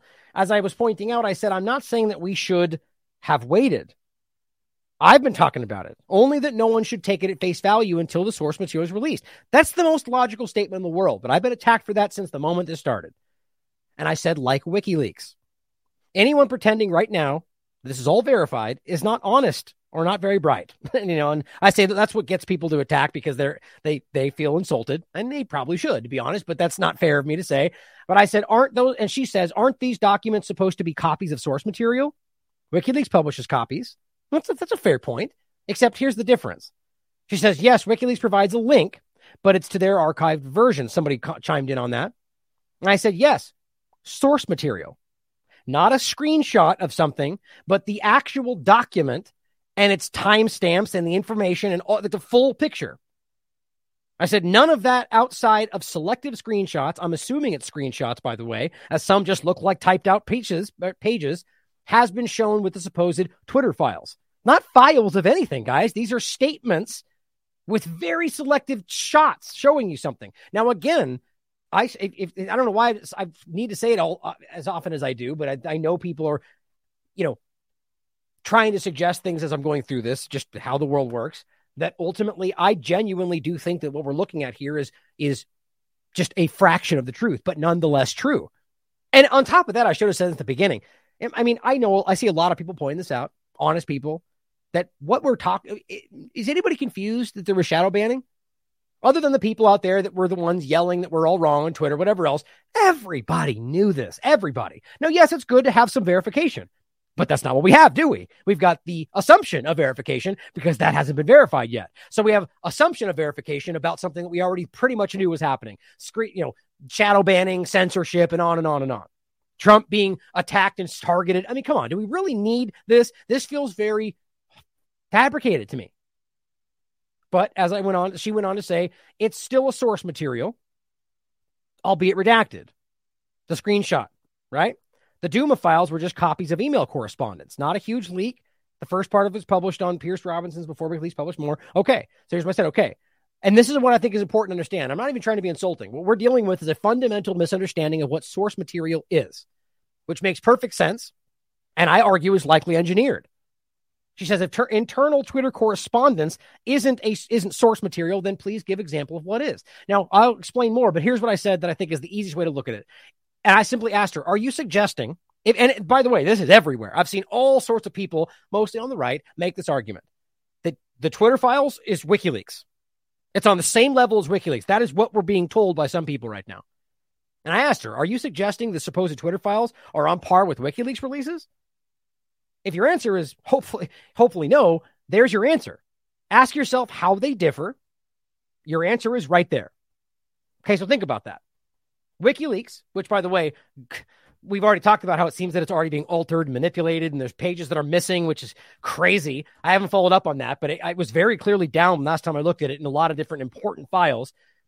But right now, what we're talking about is the difference between a screenshot of something, which is partly something, right? But when you're talking about source material, we're not just saying the like the original handwritten document because that too could be altered. It's the full body of information right? So as if you're talking about the screenshot, the source material would be the entire conversation in a series of conversations, all outlined by time with the engagement back and forth. So you can see the full picture. And then, of course, going, well, maybe somebody lied, altered, blah, blah, blah, which is always there. The big difference is instead, we're getting a selective shot of one piece of a conversation right? That's not the source material is the full picture, is that I think the best way to put that. Now, what I think Doom made the best example of here is he responded in this? Well, she responded. Uh, oh, well, these are the last two points on this. She asked about, you know, give me an example of, of what a source material is. And she responds with these two images showing you the WikiLeaks docs and the Podesta emails. And I simply said, well, here's a great example. Do you consider those screenshots to be source material? Right? Because you're, you're showing the docs. There's the title right there. Well, obviously not, right? Because you don't have the full picture, all the data, but it does tells you everything about it. I hope this is resonating with people because it's very clear to me. So that's obviously not source material. The source material would be the documents within that link. And she says, You've stated your interpretation, and I've stated mine. And kind of her point was that she chooses to trust first and then question, which I think is obviously my point, right? And she gives you the links. And then Doom makes the best point. Thank you, Doom, for stepping in and making this clear. In your link that you provided at, that provided has source material right there in the screenshot. That that is source material. Not just the screenshot of the leaked document, but the document that you can download, you can engage with, you can read, you can I mean that that's the source material and which could also be altered, faked. Yes. Now, if you don't see the difference between those two things, I'm not really sure how to make that any more clear. But the problem is, guys, is that we're at a point now where these Twitter files are being stated or put out there and then being engaged with as if that's what just happened. People are even comparing this to WikiLeaks. Now, it may be, maybe tomorrow when something actually gets released, but at this moment, it's not. That if you're engaging with it as it as if it is, then you're being deceived. And this was this was just the start where it started here, where I said this in general, asking in the beginning on December 4th, why are so few pointing out this is just screenshots with text? Hotep Jesus responded saying, Many are thinking it, few are speaking it because so many are celebrating they do not want to be the black sheep. Exactly. They want to rain on the parade. Well, too bad, guys. Truth is more important than feelings. Now, going to the next part of this, here's what we see happening. To going back to my point about the middle, left, and right not even necessarily left and right, but that is what we're talking about. But sort of the people on the the outskirts, or rather, I don't want to say extreme because that gets misrepresented, but you know, the extreme versions of this two of the conversation, and then you got the people kind of generally in the middle. And the way this gets presented, you guarantee that that are that are objective people were largely kind of put this aside. And the people who have already made their minds up, well, guess what? Continue to have their minds made up. And I think that's how this is intentionally being presented. So what happens is you get people like this Mr. Hotez coming out and saying, for the record, because if you haven't seen it, Elon just pandering to one side right now comes out and says, my pronouns are prosecute Fauci, which eh, is funny, you know, but does it mean anything? Does, is something going to happen? Or is he just throwing a bone to people who may be a little bit unnerved because he didn't let Alex Jones back on? Or maybe a little upset because there's plenty of examples of how he does not, in fact, actually feel that way. Well, you know, God forbid that you challenge Elon Musk folk hero today, but the point is, he says, for the record, Dr. Fauci has done nothing wrong. Uh, that's categorically false, except serve our nation. And that's wrong?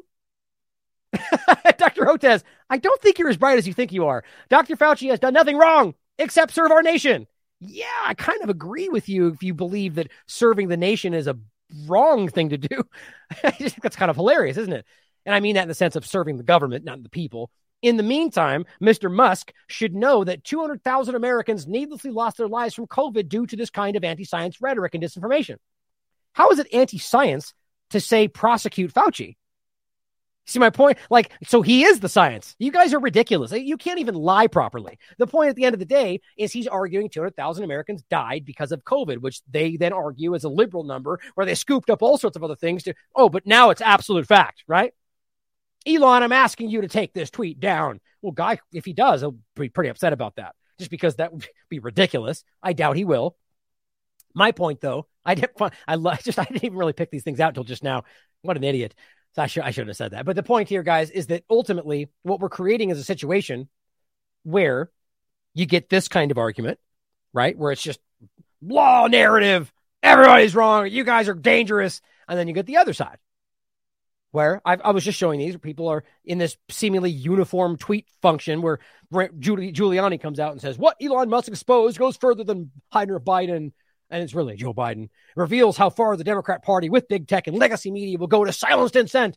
Time to hold them accountable. Except that's literally the opposite of what this ultimately showed, which is one thing I disagree with. One, that Matt Taibbi seemed to argue without with limited information he admits to, which is weird, that there was no government involvement, or at least he didn't see any which is ridiculous. There's plenty of evidence on the record showing you this. But again, he's looking through only what he's being handed. That's exactly the point. But on top of that, that we know that it's both sides. Even Elon Musk and even what they said showed you that both sides were abusing this policy. But I, I will happily show, agree that it's clearly one more than the other in this circumstance. But here's Giuliani repackaging it how he wants to. And then look, here comes another politician doing like the exact same tweet. What Elon Musk exposed goes further than under. That's weird. Yeah, because these people are taking advantage. Shouldn't be surprising at all. This is the chair of the Michigan Republican Party. Is that strange? Just re got, you know, that's what they do. The point is that you got people like Hotez coming out and going, "We're all, we should hold that." You know, these people are putting people's lives at risk, and what you're going to do is get some people scared into those positions. Then you're going to get people on this side saying it's only this and it's only that, and we need to do a Democrat Party, and you get people to go that way. The point is that people in the middle see through both of those. Doesn't change their opinion. What you do is you dr- you continue to keep people in their positions, and you divide people further. This is dividing people. Then you got the sycophants out there, like Matt Wallace here. Do, do you support Elon Musk? This guy, every 30 seconds, seems to be sidling closer to Elon Musk's, you know, behind, continuing to make more and more. Uh, he's saving. It's like every 30 seconds, I see a tweet from him saying he's saving free speech. Right? Maybe scoot back a little bit. Just give him some room. Right? I mean, the, the idea that this is so clear by it's it's it's it's it's, it's kind of it's sycophantic. It's this is a sycophant. He says, and this person responds saying, crazy how much some of you guys simp for Elon. Here's what Mr. Maxfield said. He's on team humanity, not team globalist takeover. Oh, because we know that, do we? You should be simping for him on your lucky stars he exists. We only get people like him once every hundred years. Jeez, my God. Now, whether this is, and you know, here's these one of these tweets that show you, you know, just look him up for yourself, how he is literally in lockstep with the agenda of the Great Reset. But people like this just don't la la la. I don't want to hear it because he's on my team because that's what we're supposed to say, right? My point is, we don't know because we don't. Maybe he's woken up. Maybe he realizes he was wrong. Maybe not. The point is that everyone seemingly, like I keep pointing out, on both sides have already made their minds up before this ever started. Do you support Elon Musk? What do you mean support him? The answer, the real question, the real point should be question everybody all the time, regardless. But yet we're being kind of channeled into groups, you know, sort of like dividing and conquering. Here's Matt Wallace again. Elon Musk has turned Twitter into the only trustworthy social media company. Really? What about Truth Social? That's kind of interesting, isn't it? I mean, the bottom line, I'm not saying I think that. I'm saying that's a that's a like a, Trump thing, right? The only tr- I mean, how look, the point is simply how do you even pretend that you know that? You just say it because it works for you and because you know people will cheer it and you'll get 73,000 likes. That's why. You don't know that. And anybody honest should regard that as somebody who's not trustworthy because you're just going to say what you think and act like it's the fact. Bari Weiss. This is on part two. Twitter's secret blacklists. Well, guess what? There's some there's some important stuff in there. If it's actually true and if it actually gets backed up by source material. But the point is that it's only very selectively pointed at. As uh, Fiorella points out, rightly so. So only conservatives got blacklisted because that's all that got shown. Weird. You know why? Because I would point out the same nonpartisan accounts, anti imperialist, anti war, and anti establishment. And she says real left, but that's, I disagree with that. Non Western accounts are consistently shadow banned, censored. And there were people on the actual left that also got, but the point is that this is very selectively being framed. And if you disagree with that, you're just taking a side because you can't pretend it's not selectively being framed when it is, by the definition of the term, selectively being framed and only showing you what they pluck out of it. If you wanted to make this a balanced discussion, at the very least, Bari Weiss could have shown you some from all of them, even if it's not equal. At least show you one that's somewhat like us. No, not going to happen. Uh, us, as I mean nonpartisan. But Colin Rugg points out breaking Twitter files number four is out. The removal of Donald Trump. Here's what he says Elon is putting the mainstream media out of business. Good. Mainstream media sucks. But you know what else is really concerning? Pretending like this is anything other than the same exact thing in a TikTok, Twitter kind of way, right? Dumbed down, remedial, 230 characters, right? So welcome to the new media, right? That's what it looks like. This is the trust the science moment of the media where they are creating a world where you just trust what you're being. And if you challenge that, well, you get attacked by everybody. See how that works? This is the same thing, guys. This is the trust the trust the science of the media being executed, in my opinion. That's whether or not this gets proven to be exactly what the truth is. Because the point is about getting you to pretend it already was before you knew. Even if it ends up being the case. Because that's even that's even smarter if you really think about it. Because then that cements them even further. So the next time they lie to you, you're absolutely certain you know, like the CIA guy says when he talks about giving you four stories and then one fake one, or however that worked to get you on their side, and then they really sell you under the like. This is how we understand things work. We always have. People just fall for it. Now, here's an example of how this is already happening. Now, look, I please do not take this as a. I, I'm not. I don't know who Dana Metcalf is in this case. Raven, I don't know. I'm not familiar with her work. Now, in no way am I suggesting that she's being dishonest, that she's lying, or any of that. Just to be very clear about that. My point is just to simply show you how this gets engaged with already. And this has already been the case for a while. The whole Twitter thing is just making it much, much more ridiculous. Dana Metcalf comes out and says, breaking. Whistleblower inside the Health Science Center hospital has now provided evidence for the national inquiry that fraud was committed on death certificates to say COVID was the cause. Doctors are committing fraud, which hopefully we already know. It's already been literally proven. And you know, I don't use that word lightly. Like Dr. Eli, Eli, uh, Eli, Eli, Eli, E E A L Y, who we've talked to before in, in, regard to, I believe he's one of the first people to really break the story about how they were altering how this went down. The underlying cause of death would become the real cause of death, and they would swap them out if COVID was involved. He's been breaking that for a long time now. So, nonetheless, it's still interesting and important for her to have a source that's backing this up, right? Okay. So that's all that happened. You can look at her followed up tweets. There's no source material. It's her saying that she's got this. Now, as a journalist, if she's got an inside source, that that's that's interesting.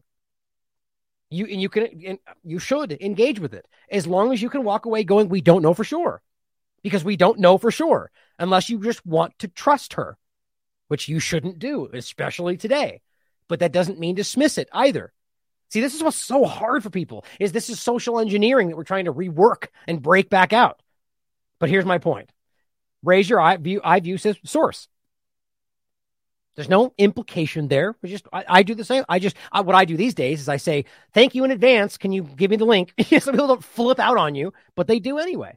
Jimbo responds: one, open your eyes. First major source. Two, turn off the propaganda machine. That's your response. So she's stupid for for asking for source material. Jimbo, you're missing the point, man.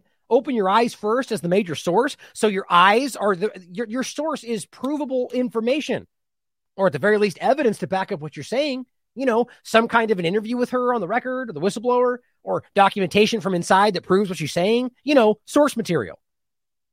But nope, if you engage with this, you'll find exactly what I keep pointing out that people are almost vicious about this.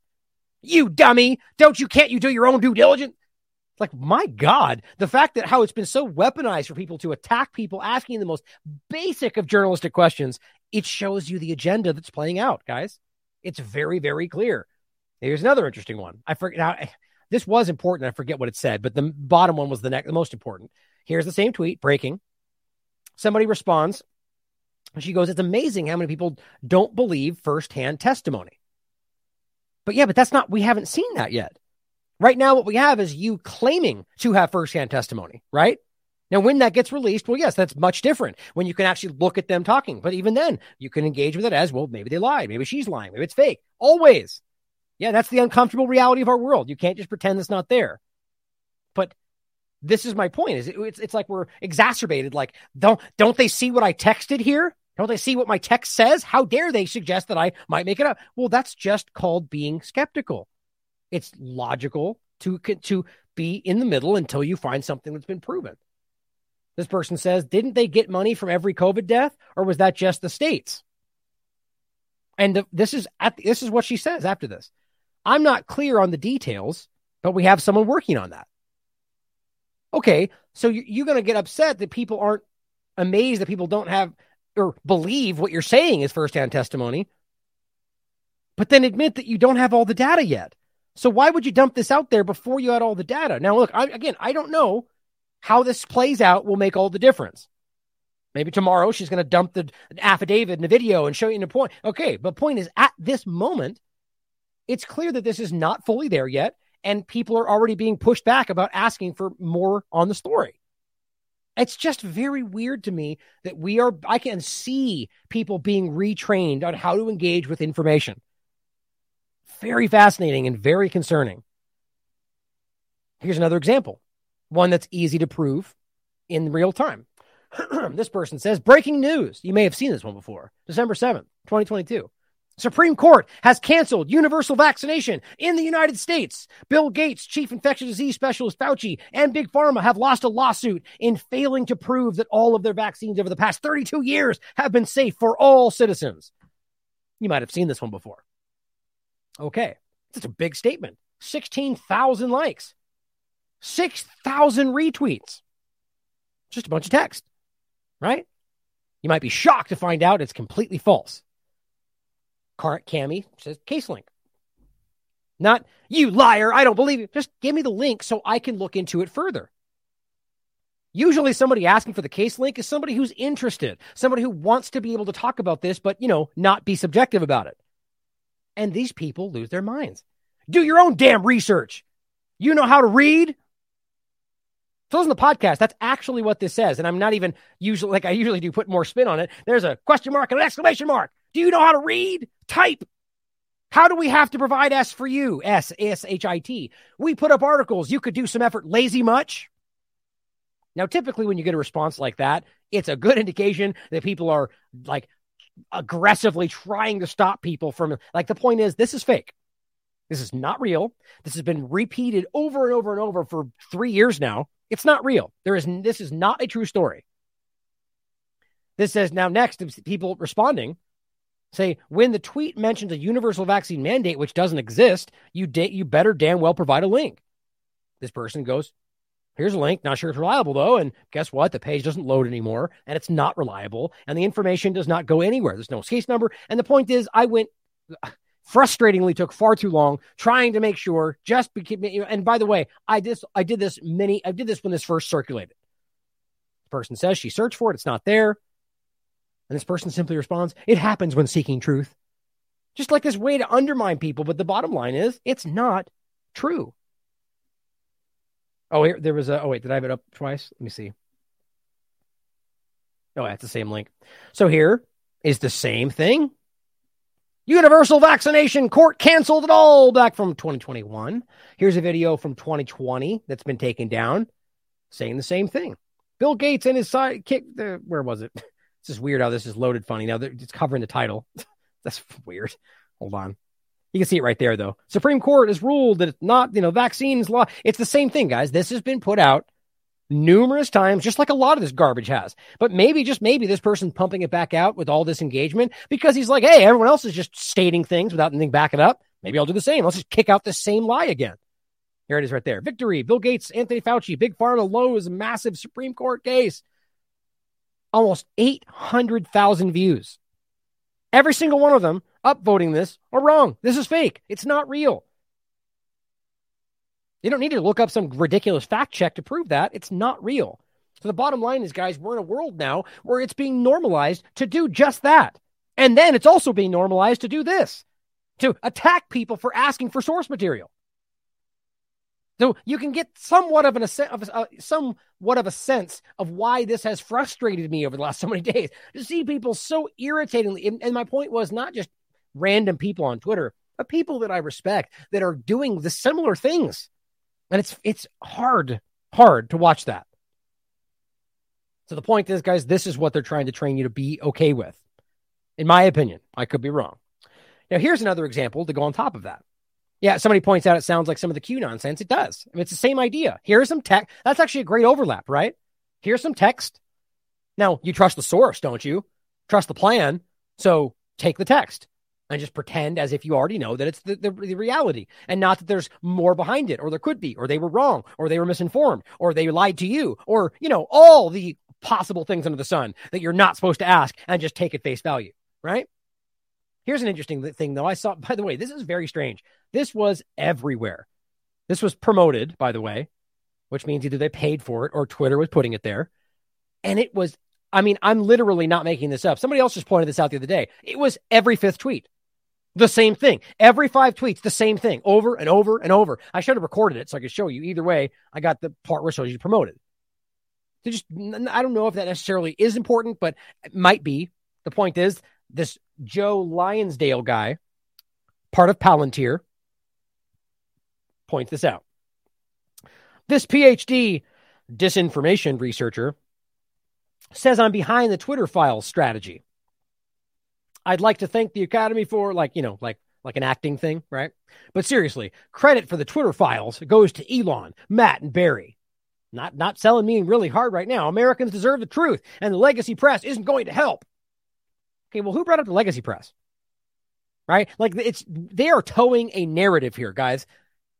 Now let's take a look at the tweet that he screenshots with no source material. Oh, shocking, shocking. But it says it turns out that I was spot on to suspect cabals within Twitter were censoring for political reasons without transparency or leadership. But I think we all you you were spot on to suspect what literally everybody knew was happening. An unpredictable twist is that the the lawyer that we knew worked for the FBI, that we all knew worked for Twitter, would do what he would have done to the FBI. Shocking! I just I'm kind of blown away that this is some kind of jaw dropping point that they make clear. Elon was aware because you can prove that Cernovich pointed out to him a year ago that Baker was there. Now, sure, he could have forgotten, but this is the lead general counsel on Twitter. And you're somehow surprised that he's involved with this process. Like, I just don't buy that. Anyway, the point is, he goes on to make these statements. The point is this the tweet that's out there, which I found, which is right here. Caroline Bueno, which again, I'm not familiar with any of these people. So if there's some kind of like the, the argument being that this is somehow like a, a left versus right thing, which probably is, or it's, you know, mainstream media. The point is, this stuff you can look at. So this is a twofold point. One, I find it interesting the claim that she's making. I, I don't know whether I think it's necessarily the full picture or not, but I find it interesting. And I find it interesting this is being promoted to like a go out of your way to attack this constantly that this is all fake news. And meanwhile, they're saving the day on Twitter. It's like, hmm, that seems really hollow to me.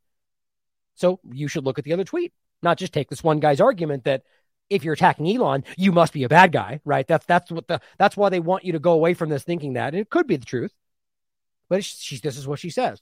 So it appears that Elon Musk's decision to release the Twitter files and to frame them as an indictment of the left were heavily influenced by Joe Lonsdale, the co-founder of Palantir. This guy, right there. And it says this is a private message from Lonsdale, Lon, Lonsdale to Musk just weeks before bought Twitter. Look at that, a screenshot, right? Well, you can't prove that. It looks like a shot of something, right?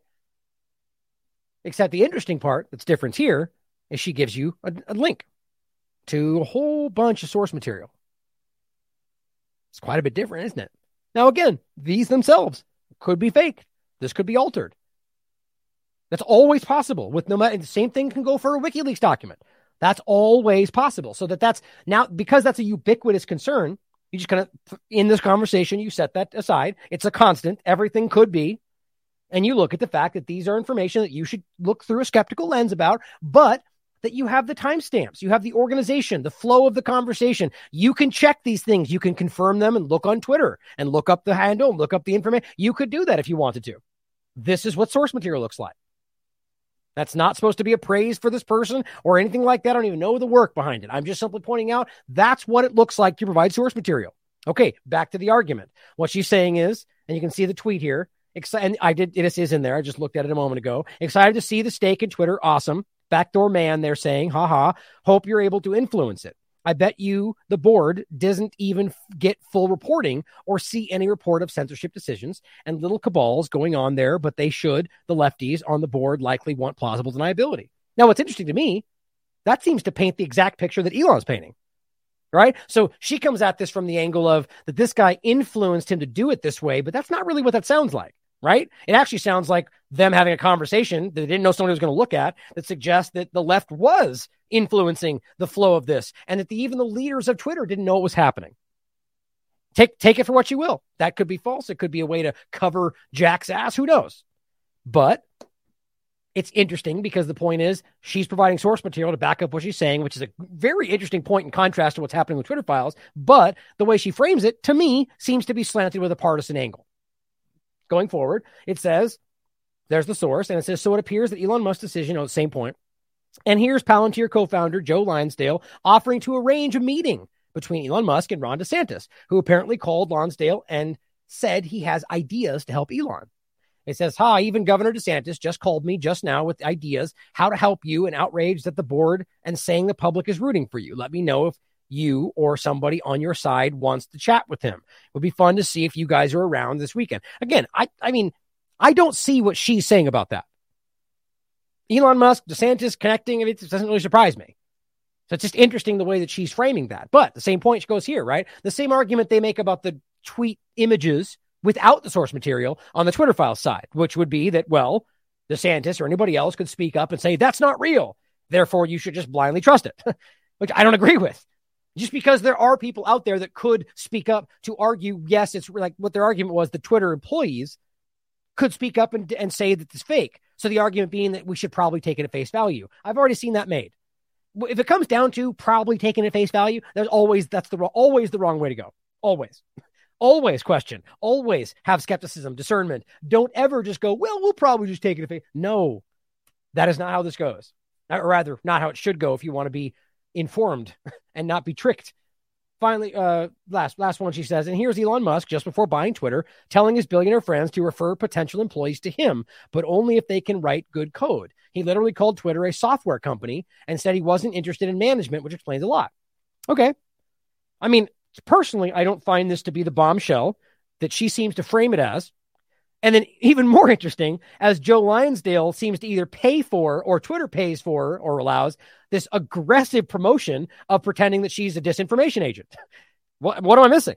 So very interesting here. But overall, what I think the most important point is, is that it comes with this gigantic body of 40 pages of source material, along with a claim that seems kind of irrelevant to the larger point, but wildly contrasts to the lack of such on the Twitter files.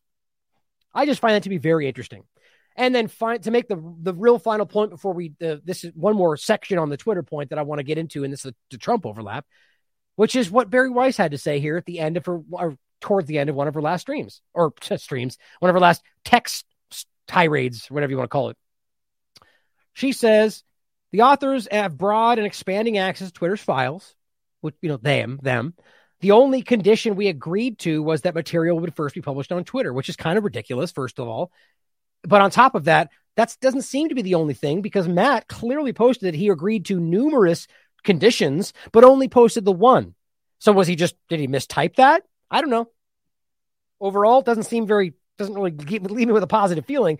But she then says, we're just getting started on our reporting. Like, I hate, even if it's honest, I don't believe, or at least we don't know it is yet. But even if it is, I can't stand this style of dripping these things out in undefined time frames with somebody new each time. It doesn't make sense to me. Like I understand the idea of trying to open the door up to different. Look, how about if this was if these were genuine independent researchers, that would make me feel a lot better. Now, actually, I don't. I'm not very familiar with some of these newer ones, so maybe they are. But I don't see personally Matt Taibbi being very wise to be anything other than corporate entities. Personally, maybe I'm wrong, but I just don't like the style. It is rife with with possible ways this could be manipulated, abused, or that people just lose interest in it because it's drailing on with. I, I, bottom line is what she says next. We're just getting started on our reporting. Documents cannot tell the whole story here. What? Bari, documents can always tell the whole story. In fact, it's usually the only thing that can actually tell the whole story not you plucking your parts out of it and selectively, arbitrarily dumping them in front of people in random Tuesdays and Wednesdays and next week, whenever. Documents cannot tell the whole story. You know what that sounds like to me? Don't look at the WikiLeaks discovery. Just listen to what we tell you they say because we're on your side, right? Don't read the scientific research. Just listen to what Fauci says they say. This is the trust the science moment for the media. I that is everything in my body tells me that's what's happening. But I could be wrong. Question what I'm saying, come to your own conclusions about it. Documents cannot tell the whole story here, she says. A big thank you to everyone who has spoken to us so far. If you are a current or former Twitter employee, we'd love to hear from you. Okay, so now we're taking on interviews. Meanwhile, there's this gigantic body of work that you tell us is so big that you have to take time to go through it and dole these things out, but come talk to us because we're taking interviews. Like, why don't you just get the information out first? Nothing about this feels right to me, guys. Now, yes, I'm a skeptic, right? I'm a contrarian, and we think that's the only way to live today based on how obviously they've shown that we're being lied to. But just trying to show you what I see. Personally, I feel a trap, and I'm very concerned about how some people are engaging with this as if it is everything or nothing. Because truthfully, not much has really changed when you break it down. Now, yes, some people have been let back on, others have been refused still, myself included. But the point is that it's still the same thing. We're seeing a few little weird additions of something changing. Some things work, some things don't. But ultimately, there's still shadow banning, there's still suppression, there's still censorship. This is, uh, uh, I, hold on, remember, I want to make sure get his name correct. Paul Cardin who sent me his work in the past. And I haven't got, I, you know, honestly, haven't been able to give it the attention that it deserves. But he writes, as it says in his, uh, in his bio, uh, Falklands veteran. He's an author. His, his uh, book was Return to Bomb Alley in 1982. The Falklands Deception by Paul Cardin. Now you can read it for yourself. It's interesting. There's a lot of interesting whole. It's a very specific topic, which is one of the reasons why I don't think I've I've talked about it. But he sent me some very interesting stuff over the years. The point is that he's talking about stuff that kind of shows you insights into certain situations in the past that we're not supposed to talk about. Right. So he says from today, after an appeal that started two months ago, his old Twitter account with 9,000 plus followers is now gone. Which, so this finished during Elon's Twitter and he got deleted. Why? Guess what? Hateful conduct. Just like me hateful conduct hateful so it's hateful when you tell the truth about our country's history or any country's history apparently that we're not supposed to talk about but this happened now during elon's twitter yeah maybe it's maybe it's less i don't know but ultimately i don't feel it and i just want to just include this again to show you that i am also still being censored as i put in my appeal for the tlav account which is still gone and it got turned down as hateful conduct violence, uh, directly attacking or threatening people on the basis of their race, gender, or disease. That's an interesting addition since Elon took over. Hmm, what does that mean? Bottom line is, I got censored on this account under the guise of medical misinformation. And then when I appealed it, they turned it down under hateful conduct. How in the world does that happen? Well, I can tell you as they shift into a different discussion, as we shift into your words are violence and we're getting away from the COVID argument. This is where this goes, guys. I I hope I'm wrong and I hope I get reinstated. I just don't see it happening. Now, I add this to the same point. Jack Posobiec points out, hey, guess what? Twitter's brought back Laura Loomer. So I said, what kind of process reinstates Loomer before someone like Dr. Peter McCullough? What happened to the people have voted? Now, I'm not buying this whole EU argument about how the European Union has ruined this process. Like, it's just, it's, it's, if you're going to, if, if he's completely bound or will respond to the actions of other governments around the world, it's the same game. Why, so why wouldn't he? If the U.S. government or any government can step in and, and make him change his process, well, then this is never going to happen, and we should have already known that. But he said the people voted, didn't he? Wasn't that the process? And if you listen to the partisan players, free speech was saved when Elon first had the thought to even consider buying Twitter, because you know that's how it goes. It's already over. I just I just don't understand this. It doesn't matter what you think about her. I'm not even gonna get into that. The bottom line is that this that Dr. Peter McCullough, people like this, are the very first people that should have been brought back. Especially since he removes the COVID misinformation policy, probably why he sidled me over to hate speech or whoever did that. So I can't get reinstated, just my personal opinion. But here's David Sacks. If Elon Musk hadn't bought Twitter, guess what? According to this guy, shadow banning would still be happening. Because it's not, right? Isn't that what you're supposed to think? Twitter would still be denying its existence. But now that it's exposed, they want you to believe the practice was well understood and the story is non relevant. It's as usual, somewhere in the middle, isn't it?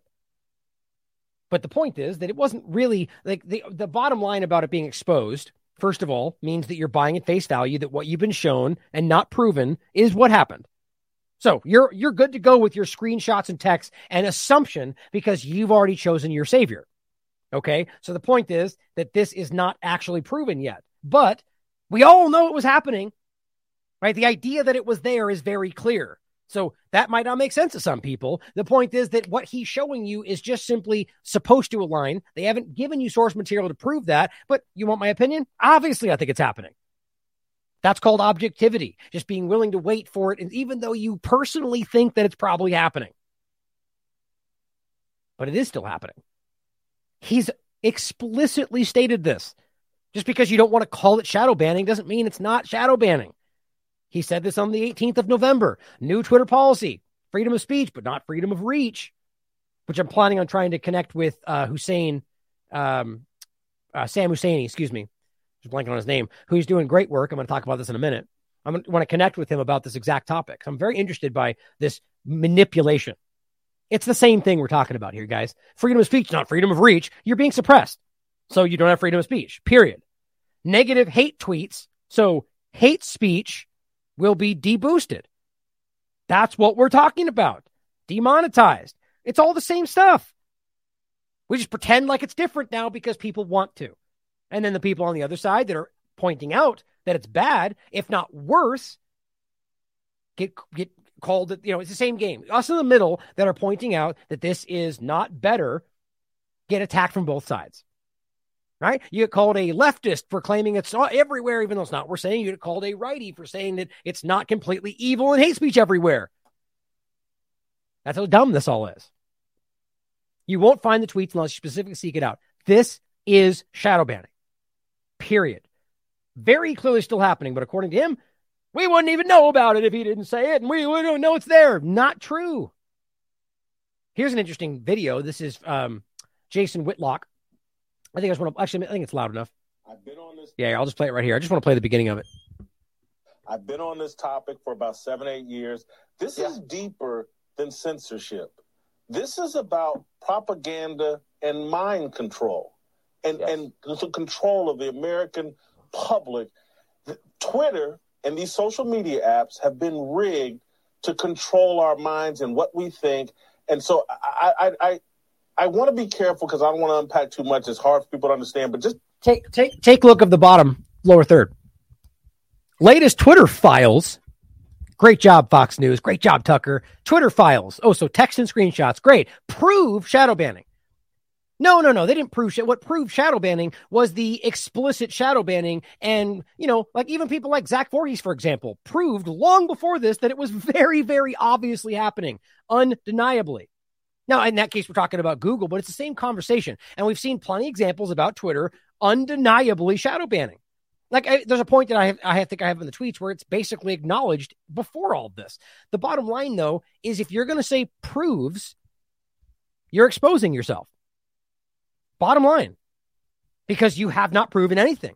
You're assuming that the glimpse you got, first of all, is actually there. Second of all, does prove when seeing all together that what they said about it is true. But just, you know, you can just tell by his furrowed brow that we, we know, we know it's proven, right? It's proven because he's serious. I'm just frustrated by how obviously dumb this is. And we get attacked just because we point out being objective. The point, though, guys, is what we're talking about here is concerning. Why isn't it concerning still? I guess because the assumption is that Musk wouldn't do that. Just talk about the naivety, the ju- juvenile perspective to pretend because he said so that he wouldn't do that. Kills me. Okay, somebody in the chat says Ryan's assuming the Fox don't have the files. I guess I mean they, they don't. They, Fox doesn't have the files. Yeah. The point though is I'm not assuming anything. I'm not assuming anything. My point is that I don't assume. The point is that they haven't shown this. You can't say that's proven and act like we know that that's the same point. Right? To suggest that I'm not, I mean, it's it's getting ridiculously abstract. I am the only one not assuming in this context. I'm saying I'm waiting to be proven, and until then, we're gonna pretend we we're gonna stay in the middle because we don't know. If Fox News has this information and they got it because Elon handed it to them before anybody else got anything, that's absurd. Especially since they're dripping this out and acting like that's the, just so it's clear, by the way, what they're saying is the latest Twitter files, not the files that we were handed. You can just watch it for yourself. Don't take my word for it either. Come to your own conclusions about it. But this is what the discussion is. And here's this, this is the one I was just referencing. In fact, it says uh, in regard to the same thing, Twitter's secret blacklists, which they only show you a few select people. It's not it's, it's just very dripped out to you. This person says, How do these features differ from what Musk is proposing in his debut demonetized list? Now, this guy clearly has a very clear perspective. You can read through it. But just because he's perceived as one side that's not on your side, you should just ref- ignore what he's saying? Well, no, that's dumb. That's childish. What is he saying, and is it true? It's exactly what I'm saying. How does this differ from what he just said he's going to do? People don't, they can't stand this because it makes them question what they're looking. This is undeniable. He's still censoring, he's still shadow banning. And by the way, we don't even have a, the illusion of a process. like it's before, at least they pretended there was a process. And I'm not even saying I like either one more or the other. This is still being defined. But the point is that this is just up, seemingly whatever he decides in the moment. Now, I, I there's probably more to it than that. The point is, we don't know. He follows up and says, in addition, how were Twitter not being transparent about all this? They published this clear description of what they did in 2018. I don't agree with this. This is what, this is what he's saying. So you read this, and it's about setting the record straight on shadow banning. And this guy says, Tom, here's a screenshot from the page you linked where Twitter says we do not shadow ban. It's right there. We know that's not true. We know they lied about that. He says, yes, correct, which is kind of confusing. He says, You're agreeing that the Twitter was lying in 2018? That's what Bari Weiss is referred to in this tweet. I, don't want to get into the tweets in general, but say, just reading it here, it says Twitter denied that it does such things. It's obvious. We, we know that's not true. But he goes, No, because that specific document explains that Twitter does not shadow ban. Ah, okay. So Tom is admitting that he just takes what they told him. See how that works? Anybody involved in this argument is just like that. I argue. Most of them are engaged with this because they're taking at face value some argument or another. Now, I can't possibly know what everybody thinks, but the point is that that seems to be the way they engage with this because on all sides, it's either everything or nothing. And you're choosing to take somebody's argument at face value.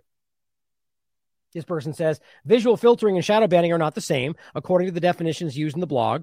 It's not promoted. It's undiscoverable. Twitter claims very clearly they did the former, not the latter. Now, here's what we're getting into is the, the nitpicking about, well, it's there, but you can't see it, or it's a, an account versus one tweet.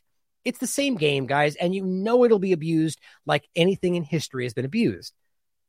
He goes, bottom line, this is what Musk says he's going to do. And I, I do agree with that. This is the same thing. If you disagree with that, it's just a subjective choice to not see it it's the same game as the U.S. government calling it Hayat Tahrir al-Sham. Oh, it's not ISIS anymore. Got it. Yeah, not not Al Qaeda. Liars. It's the same thing. You're playing the same game. You're just changing the name, changing the definition. Trust the science. Trust the media. It's the same game. We need to be able to see through these things. David Sacks says it's a 50 50 country, right? That's all that exists, right? Left and right. There's no mid libertarian. There's no, no, they're not even real. 50 50 with one side of the debate being shadow banned. You see the kind of perspectives these people have? What will become once there's a level playing field? Okay, the implicit assumption is one, that there's only two sides. The two, that only one side was deb- shadow banned, even though their own Twitter files have proven that's not true. And that apparently when he gets done with whatever he's doing, it'll all be a level playing field. God, it's just impossible to argue against that. That is the kind of adult Santa Claus level a lot of these people are at right now. Now, Elon says Twitter is working on a software update that will show your true account status so you know clearly if you've been shadow banned, the reasons why, and how to appeal. Okay, so then it is very clearly continuing. I guess under the assumption that it won't go further, but that's the, an assumption, obviously. And he stated in another tweet over here that that is what's going to happen, that it will go further very clearly. Okay. So on top of that, if he does make an update that then gives you some kind of status bar to show you, how do we know that's accurate? How do we know that's not a lie? The point is that we just, if we're operating on a level of inherent trust, then we ha- we are guaranteed to be deceived at some point. But Liberty Lockdown chimes in rightly and says, please explain why you are continuing with the awful policies of your predecessors. Why not end shadow banning entirely? Which is basically, in a very Trump esque style, what he promised and didn't follow through with. At least not yet. And, and why haven't all the banned accounts been given a second chance, as he promised? We voted. You said it would happen in a week. and It hasn't been two. Terrence falls up and says, Not sure if you've been listening to the Twitter spaces, which is anybody doing that? Really? This whole weird Twitter spaces thing where un- completely unknown people are in there arguing, uh, it, it just seems meaningless. They are trying to redefine the entire media space here. That's what I feel if you've been listening to the Twitter Spaces sessions, but the code that manages the suppression algos is trash. Engineers have been trying to fix it, and many accounts will never be restored properly because it's a mess. See how that is? Completely undefined, but leaves the door open to their trying real hard, but probably won't ever get what everybody wants entirely. Well, that's pretty easy to fall not into. Like that is a that is easy. You can do nothing and pretend like you're trying. We're trying real hard to fight for freedom. We just fail over and over. Can't miss these overlaps. But Brent says, nice cover. Maybe not. Maybe it's maybe he's being honest, but the point is you don't know. And all we end up with is is whatever happens is exactly what he's trying to accomplish, but not but he's still going to keep trying. But anything bad that happens was not his fault because of something else. It's exactly the game they played with the injection. In any way you spin this. It can be all, it can be everything or nothing. It's however they want to frame it because we don't get the full picture. And that is why source material is so damn important. Adam Schiff chimes in, as we've shown you, and says on Elon Musk's Twitter, slurs against black people have tripled, slurs against women are up 33%. Where are these numbers even coming from? Slurs against Jewish people up 61%, and slurs against gay men up 58%. Now, look, even if that's true, which I find it hard to believe, this might not uh, might make people unhappy, but so what? I think it's disgusting people that are out there, you know, making saying negative things about people because of their skin, they're bad people, and you suck. But it's their right. It's called free speech. Adam Schiff, you know, one of these people who pretended to swear to the Constitution, but yet doesn't like it or care about it, right? Pretty much everyone in government, including the people you want, don't think I'm talking about right now. The frustrating part about this is these are the people that are racist are, are or inherently hate people because of their ideology, their skin color, which by the way includes your government right now. But the point being is they're bad people. But they have a right to express whatever they want because that's free speech. But back to the point, I don't even believe this is what's happening. I believe this is an easy way to frame this. So, just like always, you get people on one side that have already decided this is the truth. You get people on the other side that have already decided none of it's happening. And the people in the middle stay the same because they see both as ridiculous. And the point is, nothing changes. It's a game they're playing. And it just references some, you know, the Center for Countering Digital Hate because we know how honest they are, right? Very clearly, not going to get into I've done entire segments on this. That group is not what they seem. But the point is, Elon says false. Hate speech impressions are actually down by one third, right? That's not true. I'm censoring them all over the place. Right. It's down. Now, let's not pretend that hate speech just went down because he allowed people to say what they want. Like, first of all, I don't care about hate speech. Hate speech is just more language, and people have a right to say what they want. The problem here, though, is that if we're going to pretend that people are saying what they want, if there is hate speech, which there is, people say, or I shouldn't say it like that, if there are slurs and negative things that they frame as hate speech, well, that exists, right? So logically, if people are allowed more freedom to speak, then you're going to see more of that. That's just the way it's just maybe 1% more, blah, blah, blah. The point is, it's irrelevant because free speech. But what he's saying is they're down. There's no way to misunderstand that because, as he made clear, he is going to censor that, right? It will be deboosted, demonetized, removed. Okay. Undeniable. So here he is going, I'm censoring people. You're wrong. And I love this because this is exactly what I was saying before. Now, I love the Clown World account. I follow him. I, love I love the COVID 19 coverage. But here's what he says Adam loves lying. And I agree with that. Adam's a liar, but he's pointing at the tweet where he says Elon's Twitter has increased with negative hate speech right? And then Clown World falls up and says, Stop lying, Adam Schiff, because Elon says false. It's been down. And just like that, the right is promoting censorship. That's how it works. You've all been fooled, right? I mean, if right now you're, you're literally going, see, see, you're lying, Adam. We are censoring hate speech. It's right there. Elon said so. This is the Guantanamo Bay argument in real time right? We all think it's bad until Trump says freedom, and we all go, yay, it's all freedom now. Guantanamo is all about freedom. Suddenly, censoring hate speech is, is the right thing to do because Elon says it and you're wrong. We can't be this stupid. We can't be this easy to manipulate. I refuse to believe that. I know some people are, but I do not believe it's the majority. Now, please, I'm not even calling out Clown World. Like the point is, it's it's a fair point to make that he says this, Adam's lying. But at the same core point, you're choosing to trust Elon, right? How do you know, Clown World? You don't know for sure. So you're choosing one or the other. So that's I had to make that point. But either way, Whitney chimes in and says, yes, Twitter censors people and has close ties to national security state. And this applies to right now. However, now people are not focusing on how SBF is about to get away with a billion dollar Ponzi or how the WHO is about to establish a global biosecurity state, right, et cetera, et cetera, et cetera. People, including herself, Vanessa Beeley, who, by the way, I have an interview that's going to be coming out tomorrow with.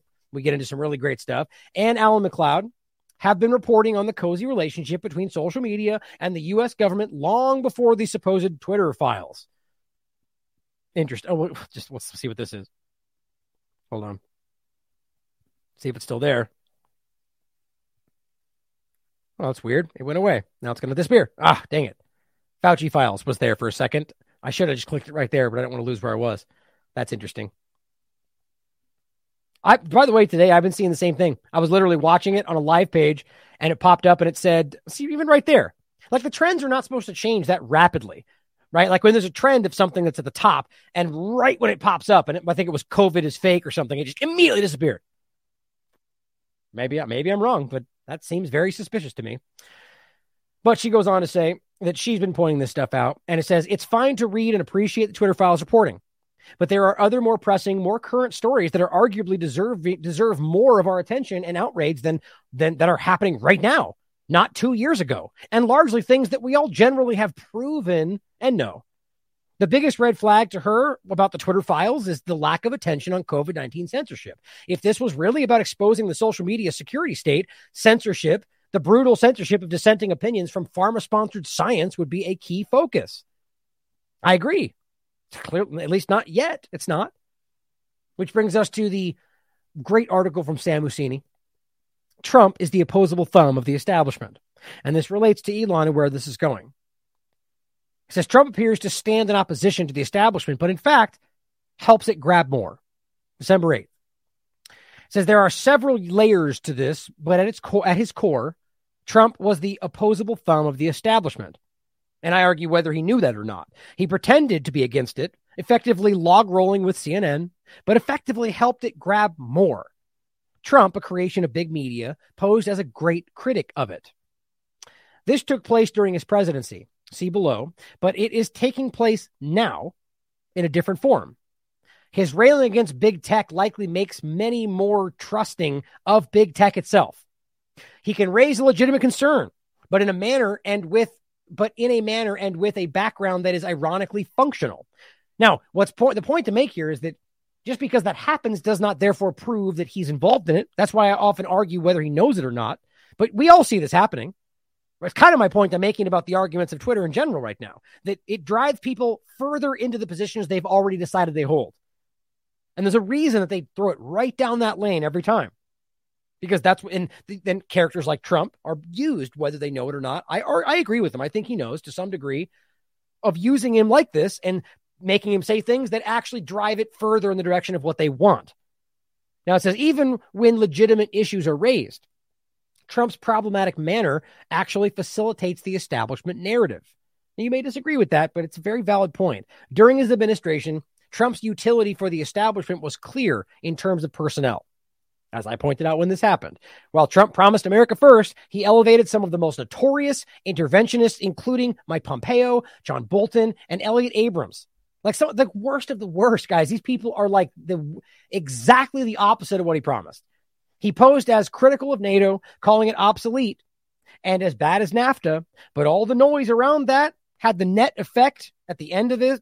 At, you know, looking back now, had the net effect of not uh, not of the U.S. leaving NATO, and ending it, but the exact opposite. It resulted in getting European countries to spend more money on NATO, effectively making the military alliance more powerful today. Think about that it relates to Ukraine. Trump did things for the U.S. establishment that no conventional president could have. He got out of various treaties the establishment already wanted to get out of. But how? Trump being president. That's how. That's his argument. He ditched the Intermediate Range Nuclear Forces Treaty and other arms control treaties the Iran deal, right? Biden seems in no rush to get back into it, despite his statements, which clearly continue to show you that they all are towing the same line. By tr- Trump simply just made it easy because they could blame him for being being belligerent, making rash decisions, which is what they did, and act like they're just trying to patch up his problems, but maintaining the same line. The establishment long wanted to move the U.S. embassy to Jerusalem and recognize Israel's annexation of the Golan Heights. It seemed an untenable thing for a president to do until Trump. Presto, all done. And Trump benefited the establishment by effectively Trump washing, as he wrote, a host of former Bush administration and other officials. The institutions such as the CIA and policies and laws like the Espionage Act and continuity of government, an actual plan to suspend the Constitution. If Trump isn't the psyop, he should be. Like that, think about this point here, but this big claim that he said this, you know, his basically his statements taken out of context about suspending the Constitution. Well, guess what, guys? He was acutely involved with the things that actually do the Espionage Act and the continuity of government plans, which what rolled out or were established further with the COVID 19 and conversations we had around all of this. As he said, if he isn't a PSYOP, he should be, or he may be and not know it because he is rolling these things out like knocking down the one after the other what they've wanted to happen. When he ran in 2015 to 16, he was wildly contradictory, but posed as a critic of endless wars a critic of Wall Street hedge fund managers, a defender of WikiLeaks, as someone who recognized that U.S. policy had been pro Israel. Trump may be a leader in this, but he's not alone. Now, Elon Musk is playing a similar role. He's a virtual Donald Trump, promising free speech, but delivering more shadow banning and explicit controls. It is a game that's being played that we need to pay attention to. Trump took disgust with the establishment largely from the right and then work to actually incorporate that base into the establishment. This should seem familiar. It's pretty much what Obama did to the left. He took the anti establishment left and incorporated it back into the establishment, which we can well see today by promising hope and change and delivering war and Wall Street. Figures like Trump and Obama promise they will help you, but in- invariably, it's you who ends up helping them. It gives new meaning to commodifying dissent. They commodify your dissent. The current characterization of Trump as a fringe figure may be useful for the establishment, as they can help characterize him as well outside of it. To memory hole the many ways that he served the establishment when he had actual power. This may simply be the latest chapter in his service to it. Just food for thought. And we've already referenced this article, which he links in there. We talked about this last time. Elon Musk's establishment retrench and how freedom of speech, but not freedom of reach, targets the freedom to hear. It's a great article you should read, and I hope to connect with him soon. We, we're going back and forth on DMs, trying to pick a day. I'd love to get connect with him and have a conversation about this because he clearly at least is willing to question this stuff, as so few seem to be willing to do right now. As Hotep Jesus points out, because nobody wants to be the one to rain on the parade or whatever he said. I'm paraphrasing.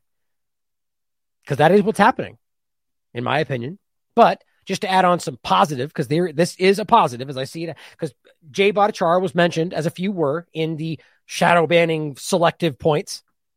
But Jay pointed out, I spent the afternoon yesterday at Twitter headquarters at the invitation of Elon Musk to find out more about the trend blacklist that Twitter placed on me and more. A short thread on what I found out follows. Okay, so that's that's hopeful, right? I'm trying to be sure to show you that I'm not just trying to find the problem. This is a positive thing. If he th- apparently, and again, just like always, who knows? You don't know if he's wrong or lying, or blah blah. Like anybody, it doesn't matter how much you think you should trust them. Question it. Doesn't mean you should question it. And if you believe he's telling the truth, then you can move forward on that. But always question it. Question me. Question Elon. Question Jay. Question everybody. Point being, Jay is Jay Bhattacharya is saying that he went through and saw this, and I think that's a positive step because going through and looking at this stuff at least seems to suggest that Elon Musk is willing to step in this direction.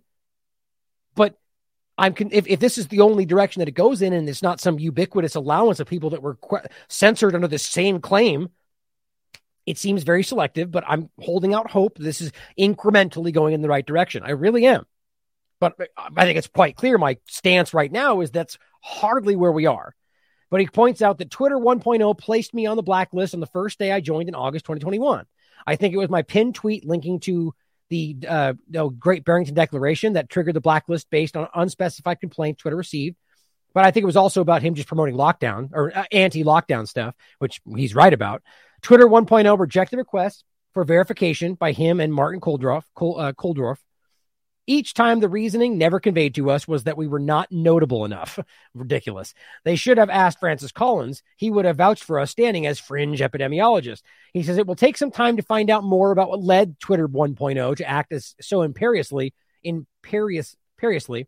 But I am grateful to Elon Musk who has promised access to keep find help find out. Now understand, he's making it clear that hasn't fully happened yet. It's been promised. It's ongoing. I will report the results on Twitter 2.0 where transparency and free speech rule. Now, again, so I mean, I don't know. I don't know why we can think that's the case just yet. But obviously, if Jay's being given access to all of this, it's I understand why he begins to think that, right? Because he is beginning to be given access behind the scenes. But if they, like, let's just say this is all that happened, and it stopped there, It's not enough. It seems that we have a lot of bones being thrown. That doesn't mean it won't happen fuller, more in a more full fashion. Question every step. It's just logic. But this is a good sign, guys, to see that this is happening. But I just don't understand why this would happen, but you haven't let Dr. Peter McCullough back on or any number of people out there that are censored for medical misinformation that have been proven to be correct. I just don't understand the way this is flowing. But that could mean that there's something we just don't see. That's certainly possible. But I'm not going to assume in any direction. But just to kind of finish up, just so it's clear, as you know, he says down here, thank you for your rigorous adherence to science. This is what he said on April 7th, 2021. This was not that long ago, well past being wildly proven, including by people like Dr. Jay Bhattacharya. He says, to be clear, Elon Musk says, I do support vaccines in general and COVID vaccines specifically. The science is unequivocal. I mean, if you can make that statement then, that says a lot because it's not true. It wasn't true then. It's not true now. In very rare cases, there's an allergic reaction, but this is easily addressed with an EpiPen. Oh, because an EpiPen can stop a heart attack, blood clots? Right.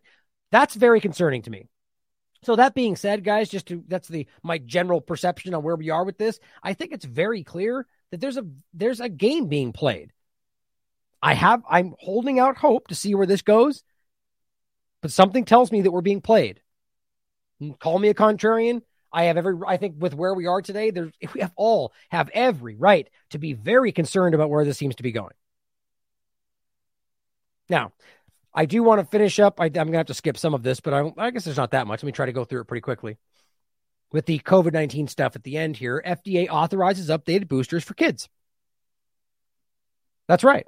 The bivalent injection for B4 B45 subvariants. Right now, the thing that is, as even they'll tell you that, that the new BQ8 or whatever the new variant is, that's the predominant variant, right? The whole reason they made this was because the variants were changing. So now they jumped over to the new bivalent, which was skimmed with eight eight mice, no F, no data on humans. Assuming that that makes sense, even though it has all the same negative side effects, and it's been shown, I'll show you again at the end that there's no positive here, that there's more side effects, that the net it's a net negative according to the most recent peer-reviewed study. But they've authorized, which means emergency authorized, the new injection for kids that don't need it, under five years old you know, that have 0.0003% risk of dying according to the Ioannidis group.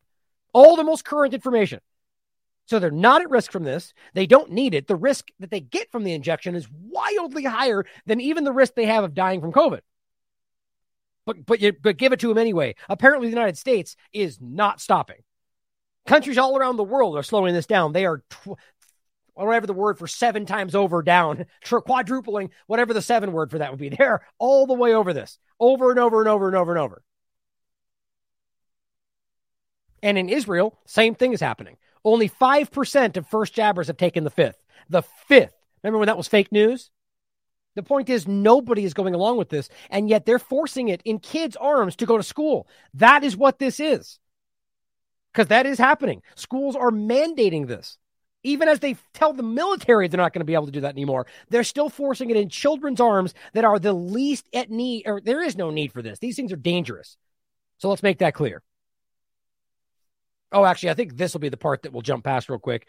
I'm just, I'm overwhelmed by how ridiculous this is. Here's Eric Feigl-Ding.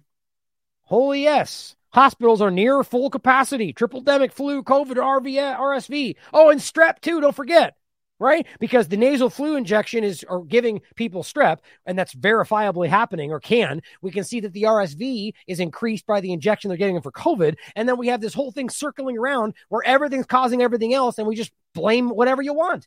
That seems to be what's happening right now. And of course, he points out this trajectory. Oh my God, look at how much higher it is. Except when you, just like with the climate change lie, you know, you pan out a little bit. And as Justin Hart points out, it's just happening earlier than expected. It's nothing out of the ordinary. It's not.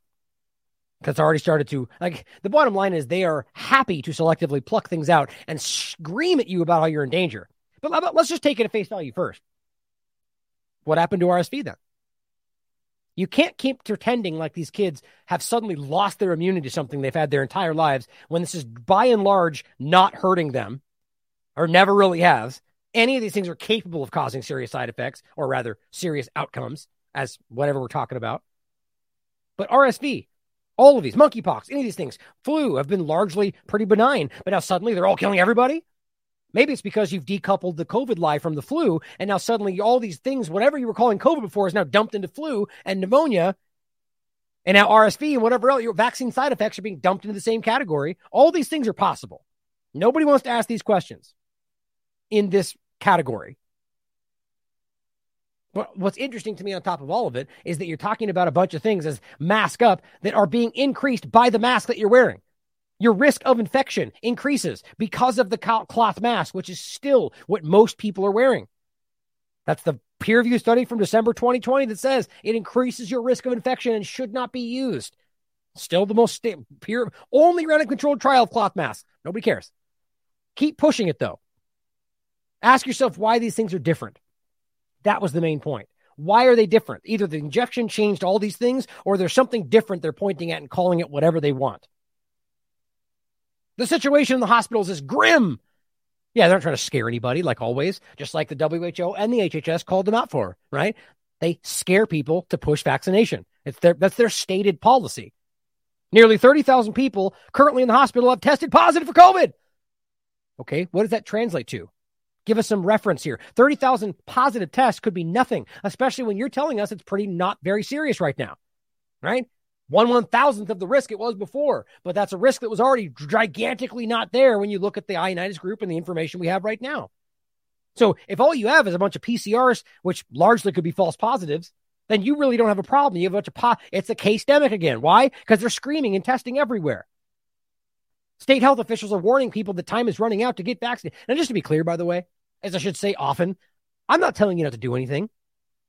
Do what you've always done. Wash your hands, be sanitary, if you get if you're feeling sick, don't go to work. It's simple. It's the same basic reality we've always lived in. What you're living in now is the biosecurity state that was placed over your typical situation.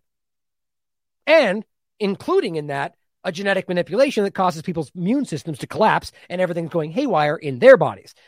Right? It says that they're telling you to get injected. Warning people that time is running out to get injected before the family gets together. Over and over and over this goes, right? The same person that was sworn up and down that they got one shot way back two and a half, three years ago that they'd be good for the rest of their lives are now being told, get the seventh one now or you're going to, before holiday, over and over and over, or fifth or sixth or whatever it is. Alongside unseasonably severe waves of flu and RSV. The guidance comes after two excruciating holiday seasons that sent. Oh, and let's not forget one of the earlier stories from the beginning of all this, which was that the flu shot increases your risk of other coronaviruses. That's a fact. It generally increases your risk of other respiratory viruses. Shocking, as we're giving them people and then they're getting RSV and everything else seems to increase. But also the fact that the flu shot itself, as the Pentagon study confirmed the beginning of this, increases generally the risk of coronaviruses, which includes cold, but it also includes COVID 19. But let's go ahead and give them simultaneously because that makes sense. Because we know they're safe together, right? Of course we don't, which I'll show you again in a minute. Wherever that was, right there. The guidance comes after two excruciating holiday seasons, excruciating, that sent COVID 19 skyrocket. No, no. It's amazing the way they will cover this. And it underscores the ongoing struggle of public health officials in the state at federal level to get Americans vaccinated against COVID and the flu. See how this is just being mushed together now? So if we need them to be jammed together, then like the point is that all like why didn't they do this all before? RSV and flu and pneumonia and everything and tuberculosis and oh my God, we're out of control. Well, because they could have. I argue what we're seeing now is vaccine side effects lumped together with what normally happens. Or people's lowered immune systems, where people specifically who are injected are getting far worse and severe issues. But overall, same kind of problem.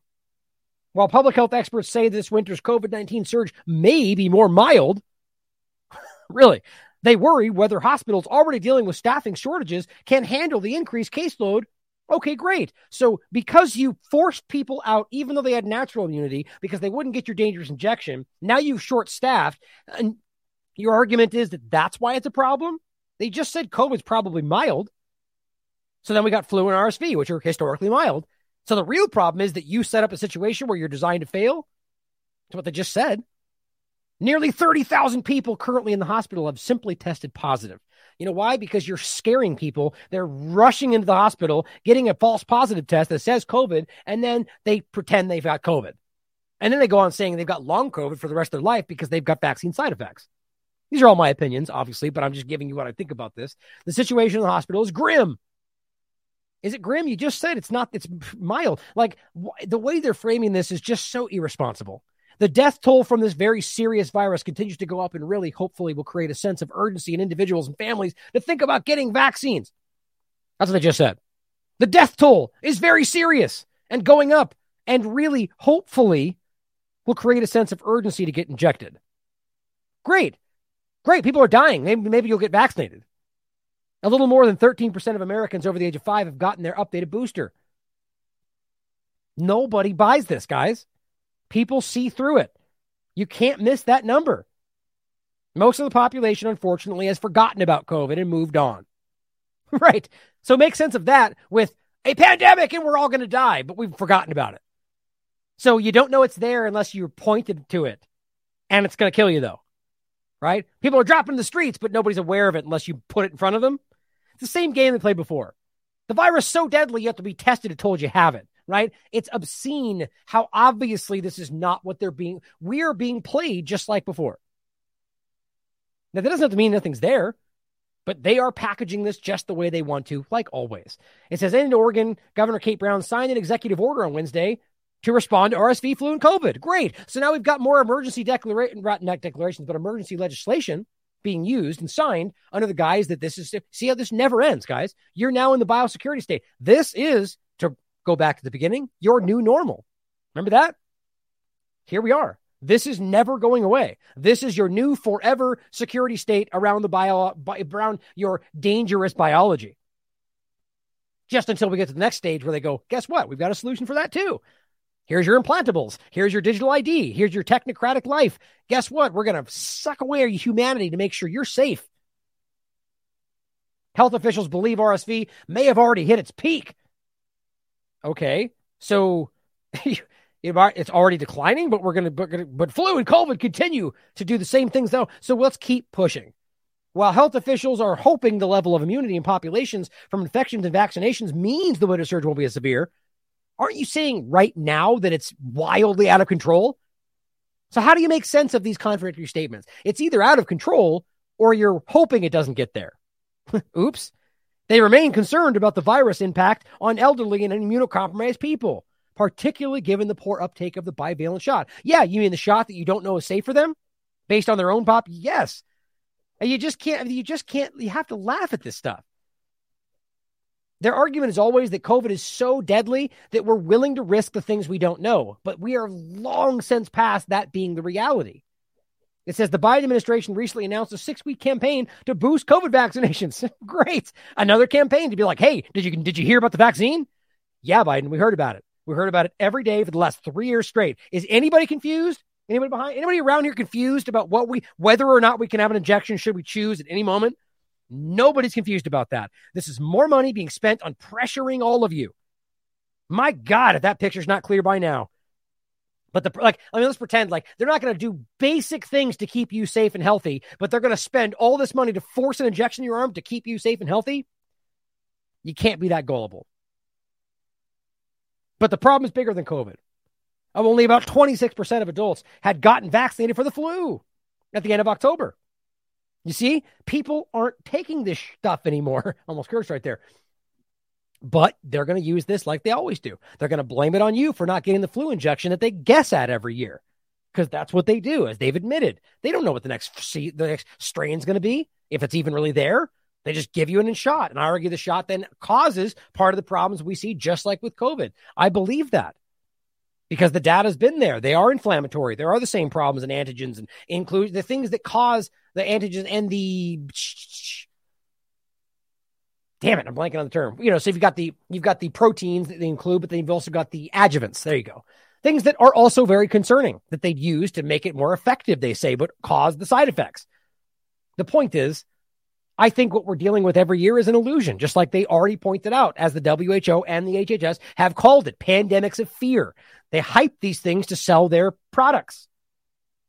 Those aren't my opinions. They are my opinions, but that's what I'm stating is direct statements from the WHO. Public health experts say that while flu poses the greatest risk to urgent care facilities and hospital departments, COVID is still a greater threat to the ICU than flu with the thinning of the healthcare workforce over the past two years. Ah, so is it a risk or is it because it was thinned? This is another year that we probably ought to do Zoom birthdays and Christmases. If you don't, then get fully vaccinated and I think you're fine. Right, because that stops transmission? No, no, it doesn't. You can still catch it and spread it? Yeah, yeah. And clearly the people that get the injections seem to be suffering far worse, but just get it though. There's just no logic here. The U.S. flu hospitalizations highest in a decade. The CDC estimates 120,000. Like, how do you possibly pretend like this thing disappears for two years with all sorts of intermittent things happening, like just nothing there. Clearly, they were calling it COVID 19, even if you want to pretend they were doing it just to be safe. Then it just explodes when COVID disappears. I mean, it's so stupid to pretend like this is not the most obvious game we've ever seen. It's beginning to look a lot like another COVID surge. Oh, they're so cheeky with their holiday title. It's so it's the point is is it COVID? Is it flu? Is it RSV? Right? Which which one are we talking about here? Are they all surging? Well, the other article just seemed to say that it wasn't yet, but we think it might happen. Well, guess what, guys? Everyone's saying what they want to say. Everyone, no matter where you look, it's different. Jonathan here says, like it or not, we're in a significant COVID surge. But you can find statements in the same discussion in the same areas about where whether it being RSV. This one's about the combination. We're being crushed by flu and RSV and COVID, but I already proved to you that's not actually what's happening. They're not being crushed by anything. This is a framing that's being done by the UK and the United States right now that I argue is covering up vaccine side effects, or which includes the destruction of these children's immune systems. But here's my point: overwhelmed by the flu. You'll find. Well, actually, here I forgot to do the updated uh, past week. You'll find every one of them hospitals around overwhelmed with the flu, overwhelmed with the flu, overwhelmed with the flu. And some, some of these have combination. My point was like this you'll find specific articles about the flu today being overwhelmed. You'll find the same thing when you look up other specifics. Here's COVID 19. Hospitals overwhelmed by COVID 19. Hospitals overwhelmed by COVID 19. Okay. How about RSV? Overwhelmed by RSV, overwhelmed by RSV. Okay, wait a minute. How can they all be overwhelmed by all of them all the time? Right? Because we're being gamed. And you know how you can tell for sure when you've got ran, brand new Sanofi advertisements about protecting us against RSV. So we've just shifted apparently. RSV, you know, that totally benign, normal thing that's been around forever that we all just pretend is not very dangerous, but can be. And then suddenly now we're making entire advertisements for vaccines for RSV. I mean, God, it's just like it's so transparent to watch how this is played out. And Nashville Angela points out: Does Jimmy Allen know that RSV is listed as the in the appendix section of Pfizer side effects? Probably not. As he's here going, it's a, this is a country music star, Jimmy Allen, joining our mission to protect all babies against RSV. If they're talking about advocate, I mean, it's just such an obvious game. Now, the, the one of the points I wanted to get into here, I think it was right here, is that they are pushing this across the board the flu and the COVID shot alongside each other. I've made this point endlessly, where it says undeniably on the FDA document itself as of December 8th. This has been revised as in two, three days ago. It still says, as of right now, on Pfizer's documentation, drug interactions, there are no data to assess the, the, the concomitant the, the administration of both of, of, multiple injections at once the concomitant administration of Pfizer BioNTech vaccines and bivalent with other vaccines. I don't remember that word being it last time. It's like meant to be confusing. Not that it's confusing word, but that it's not. People don't know what it means. Just doing them together. The point is, they don't have any data in the FDA to know whether any of them, Pfizer, the, the bivalent, any of them are safe with other vaccines. It's right there in front of you. But as you as I keep showing you, we've got Walgreens and CVS and all the rest of them saying, get them together. Get them right now. The CDC says it's safe to do them at the same time. Mind blowing. Mind blowing that continues. And it's not a big deal, apparently, because nobody else talks about it. I can't, I don't see anybody. Show me. I'd love to promote somebody else talking about this. Here is the European document. COVID 19 vaccines will be used in individuals who may also receive other vaccines. Studies to determine if the co administration of these vaccines with other vaccines may affect the efficacy or safety of either vaccine have not been performed.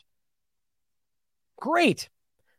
Okay. Here's Fauci explicitly telling you the opposite. COVID vaccine. George from Ohio asks Is it okay to take the flu and COVID vaccine at the same time? George, the answer is absolutely yes. It's very appropriate to do that. And it's important too because you can get it all over with in one visit. You can get the flu shot in one arm, the COVID shot in the other, and you're out. You're good to go. Oh, great, great. Well, guess what? He didn't say that it was safe, did he? He agreed to the question, which very clearly puts him on the record saying, yes, in it, the answer to the question is it safe. But guess what he said? It didn't say safe. George, the answer is absolutely yes. It's very appropriate to do that. Wow, very appropriate. Well, somebody's been talking to his lawyer, right? Obviously, he knows he's under the gun. People like Rand Paul have been calling him out for things and holding him to account for what he says. That's my opinion. They didn't ask if it was appropriate, did they, Fauci? They asked if it was safe. It's not. Well, the, the point is, you don't know, but you answered yes. You're a bad person. There's no way you don't know that the studies have not been done. It has been that way since the beginning. It said the same thing from the beginning. The document was updated December 8th. It says, we don't know if that's safe. And here he is on the White House docu- White House briefing or whatever this setting is, blatantly lying to people. You don't know. It hasn't been done. It still says that. It just blows my mind. It absolutely blows my mind. There's a couple of other examples. I think I had one more video. Let's play the next one. Oh, in, in, interest of time. The other one's just basically Fauci saying, just do it, do it now, get your shot now, like really in a very weird way. But the point of this just blows my mind, guys. George, the answer is absolutely yes. It's very appropriate. iOS. Is it okay to take the flu and COVID vaccine at the same time? George, the answer is absolutely yes. My God. Can, can, I mean, how in an honest world, this would be something you could deal with right away. Where are the lawyers out there? The documents are right in front of us. It's right there. It's undeniable. It says we don't know. And he just said we know it's safe. Somebody get this person in jail. Somebody hold this person accountable for what he just said. You are literally advising people to take a medical intervention that you know you haven't studied. And you're telling them it's safe anyway because you don't care or whatever else argument you want to. I don't know what his thoughts are. My God. Here he is telling you to get your children, grandchildren vaccinated before the holidays. Even though these children do not need this by any stretch of the imagination. Oh, crap. I've got a lot more. Shoot. Oh, man. I forgot I had more. I should have just, I was going to wrap it up a minute ago. And I thought that I was close to the end and I didn't pull the tab out far enough, as you guys see me, as you guys just saw me do. All right. Let's see if I can't rattle this. I'll skip this one.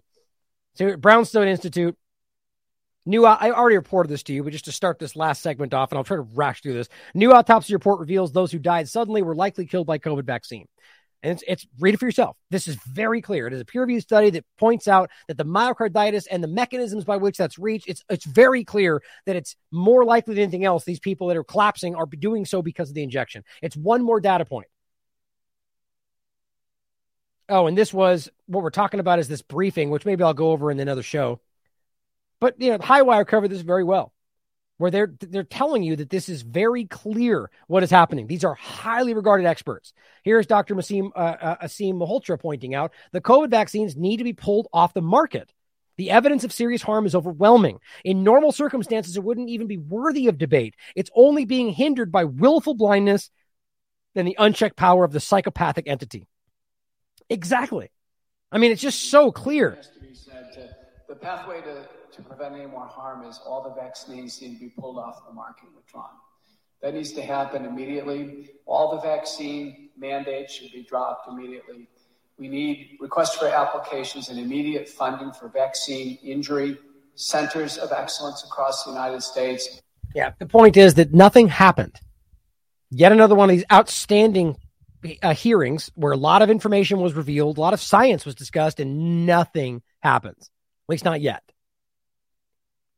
Analysis shows that 26% worse mortality among the vaccinated. I mean, this stuff is everywhere. And this is what I was calling out along with people like the expose way back in 2021. Like using the UK data to prove this all the way back then. And now it's continuing to be proven.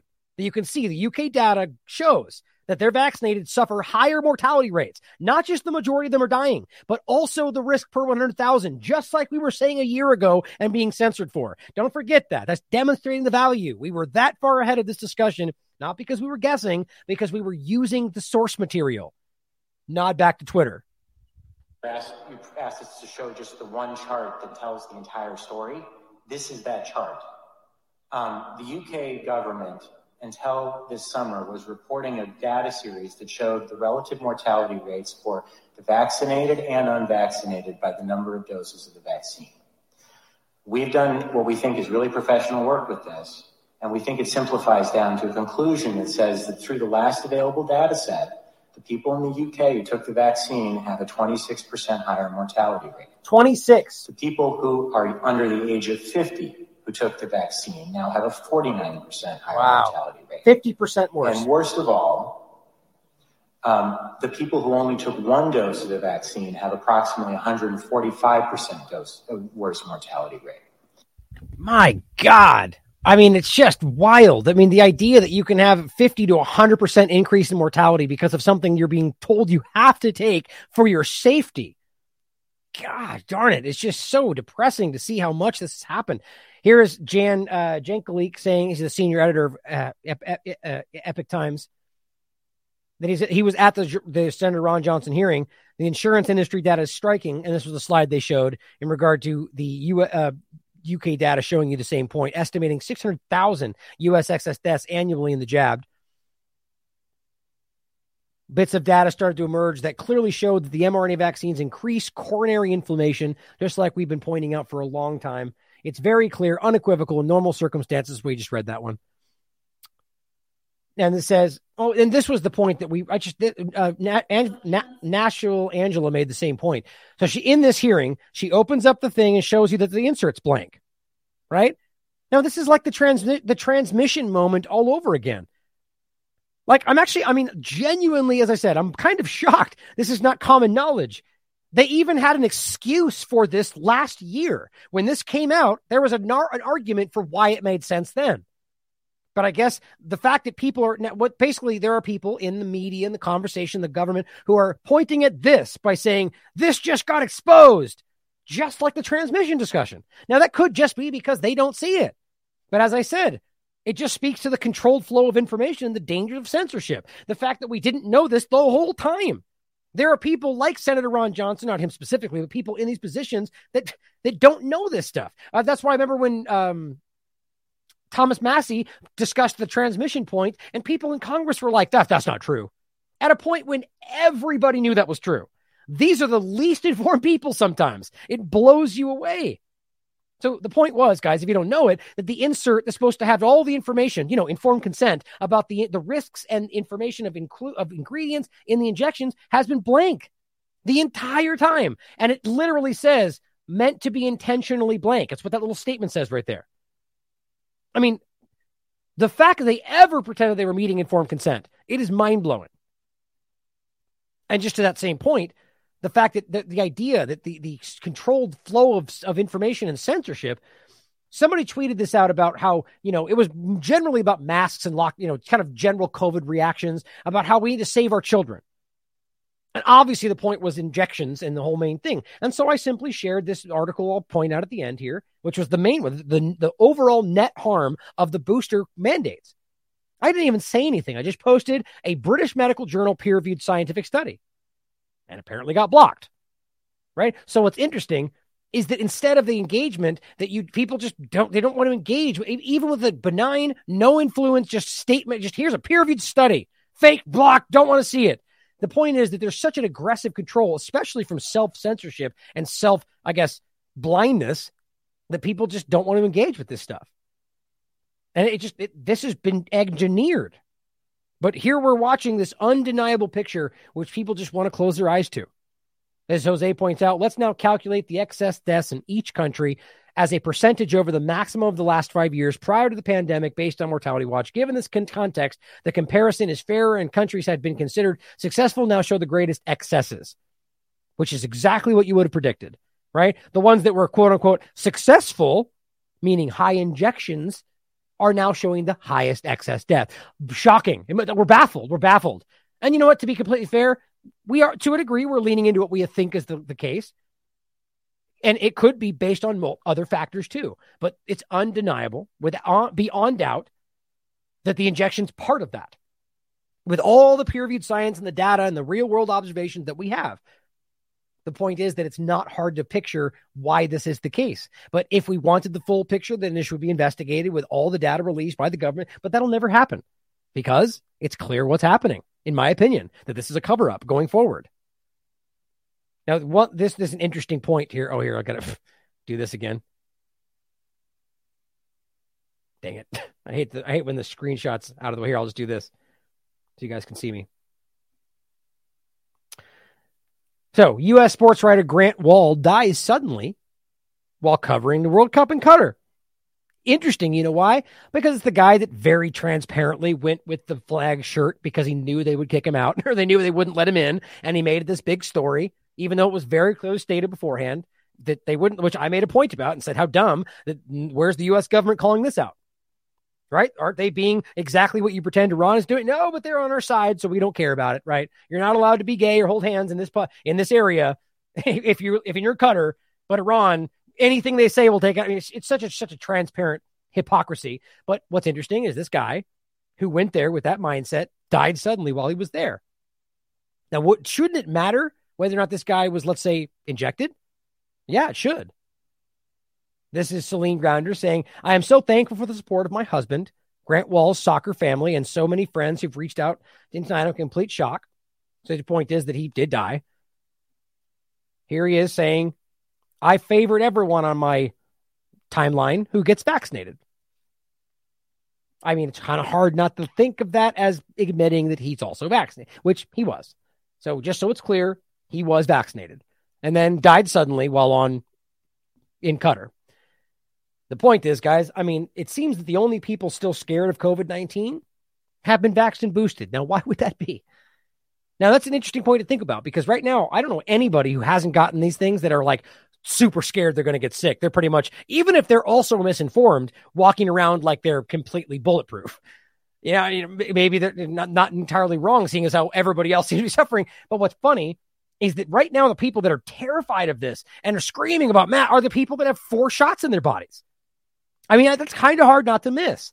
And as we continue to see people that get injected that very conspicuously suddenly die with no explanation, it's getting really difficult for them to keep playing this game. But as Thomas Massie points out, if you're wondering why these things get fact checked and denied and misrepresented, just to kind of wrap up in the last three points here, he called out the CDC for lying about Pfizer trials, which they did, which Brook Jackson revealed, and, and numerous of the people have come out and point they're lying to you guys, hiding information, dragging their feet on things that they're required to show you. He recorded phone calls with the CDC where they admitted they were wrong with him. Now, Reuters fact checks, or Reuters, Reuters facts fact checked him.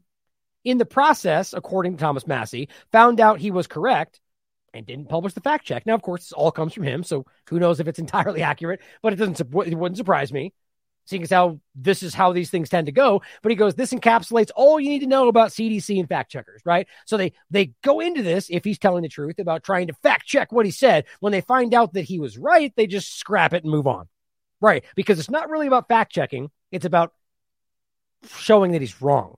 And if it ends up the fact check that he was right, well, we don't want to do that one. we don't want to show that he was right. So it's not a fact check, it's an opinion check, just like we've been showing you. Now, just to finish, just in case you need to see this again, just to reiterate, the, la- the the three I would argue most important kind of bodies of you know, and it's not the entire picture. Always, there's a lot more science out there, but if you're trying to encapsulate some of the most important ones, I argue to show somebody, here's the, a preprint from November 8th showing you that the bivalent injection has very clearly. It says the fourth dose. I uh, where was it? Right here.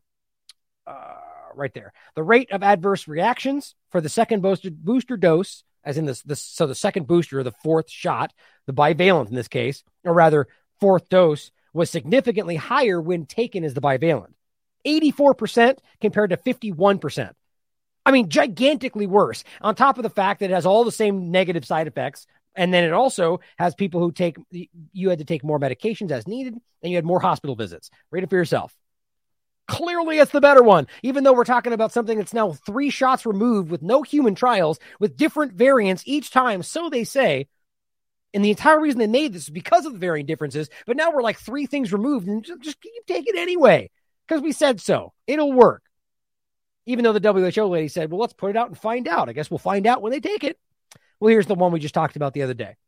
This is gigantic. This is a gigantic peer reviewed study, British Medical Journal, when they tell you point blank to prevent one COVID 19 hospitalization over a six month period, they estimate that 31,207 between that and 42,836 young adults aged 18 to 29 must receive a third mRNA vaccine. A third.